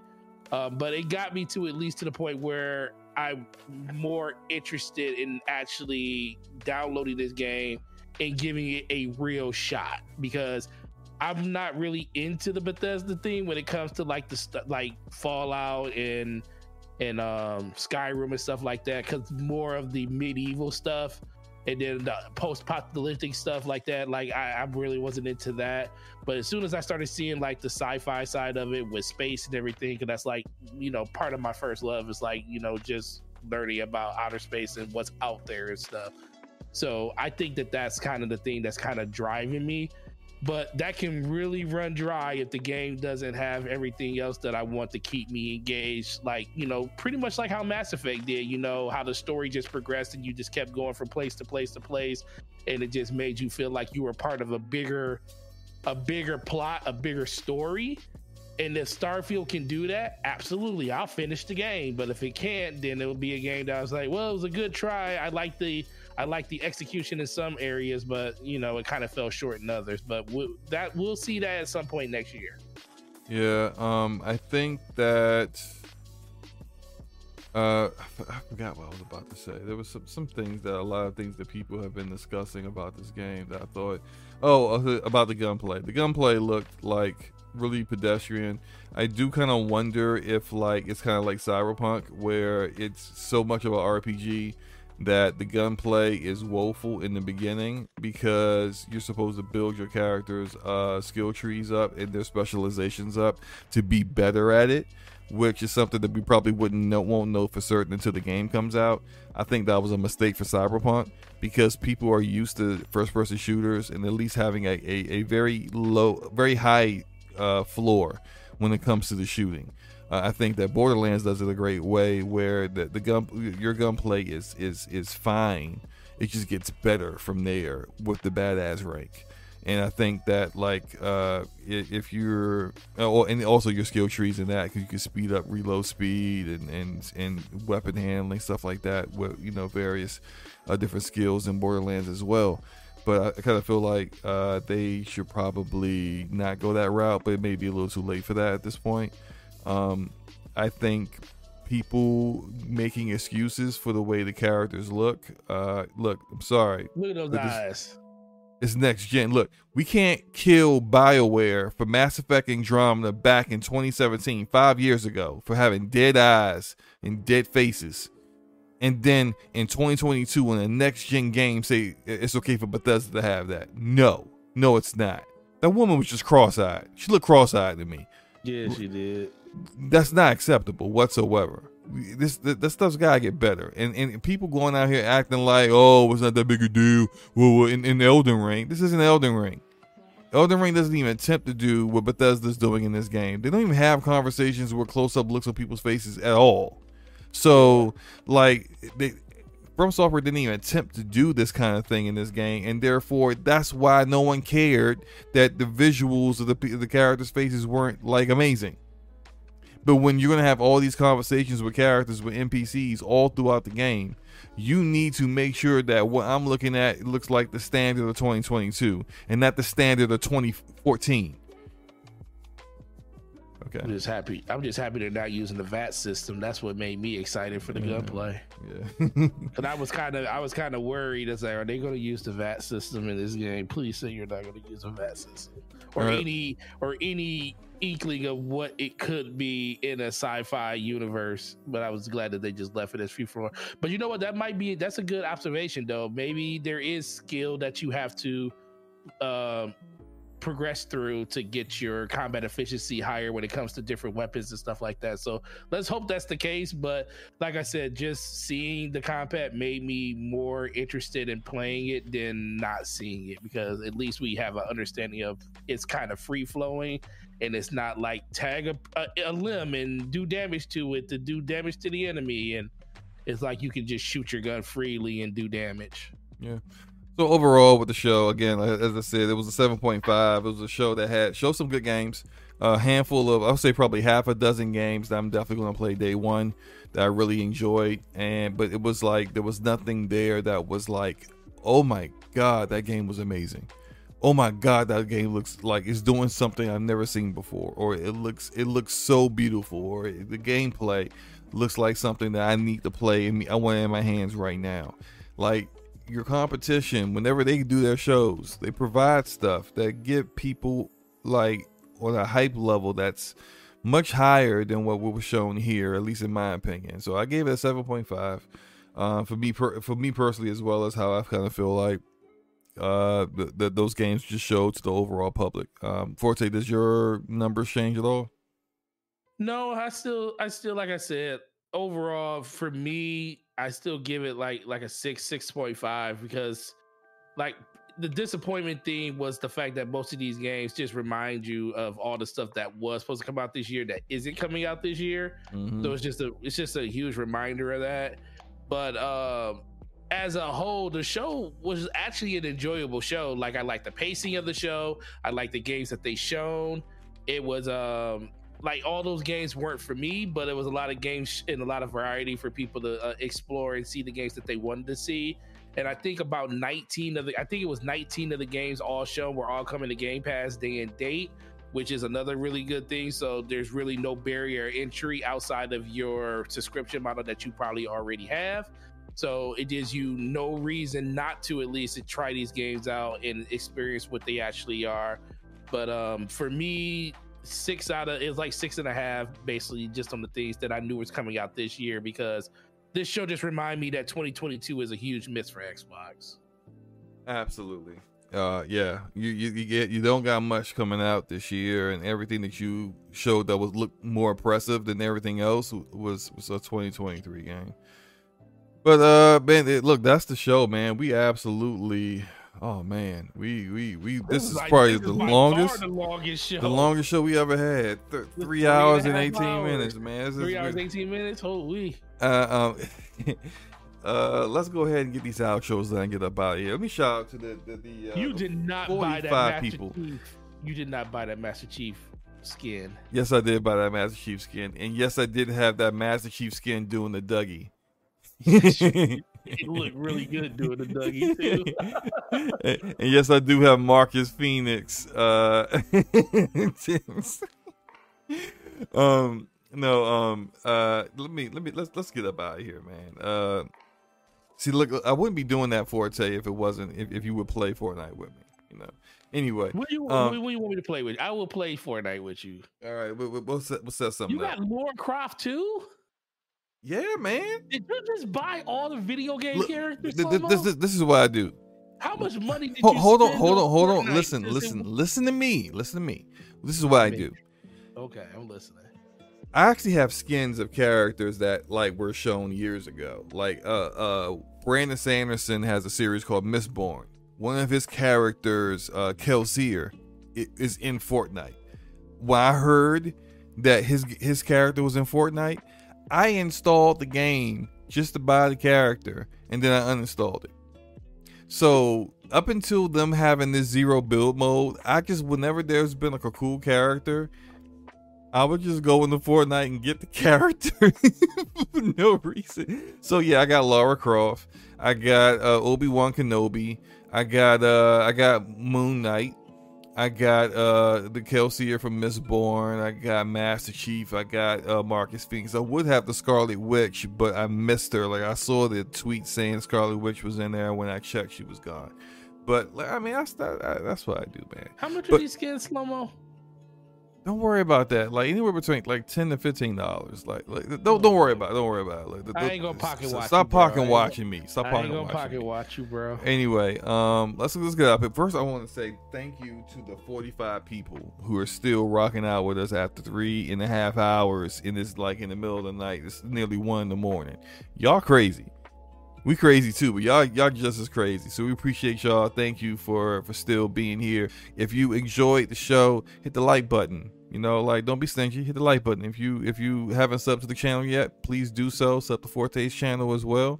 Um, his channel was in the description. If you want to be a member, you want to be a 10 percenter. You don't want to be all these 90% chumps out here who who don't can't play games, don't know how to play games, and just all they do is talk about games and don't ever play nothing. If you not if that's not you, be a 10 percenter, man. Join the join the club, become a member. Um, and uh, it's uh just a dollar um, for the lowest tier. So uh, come come do you know come join us, man. We really appreciate you guys being out with us, and let's get these outros going. Forte, let everybody know where to find you.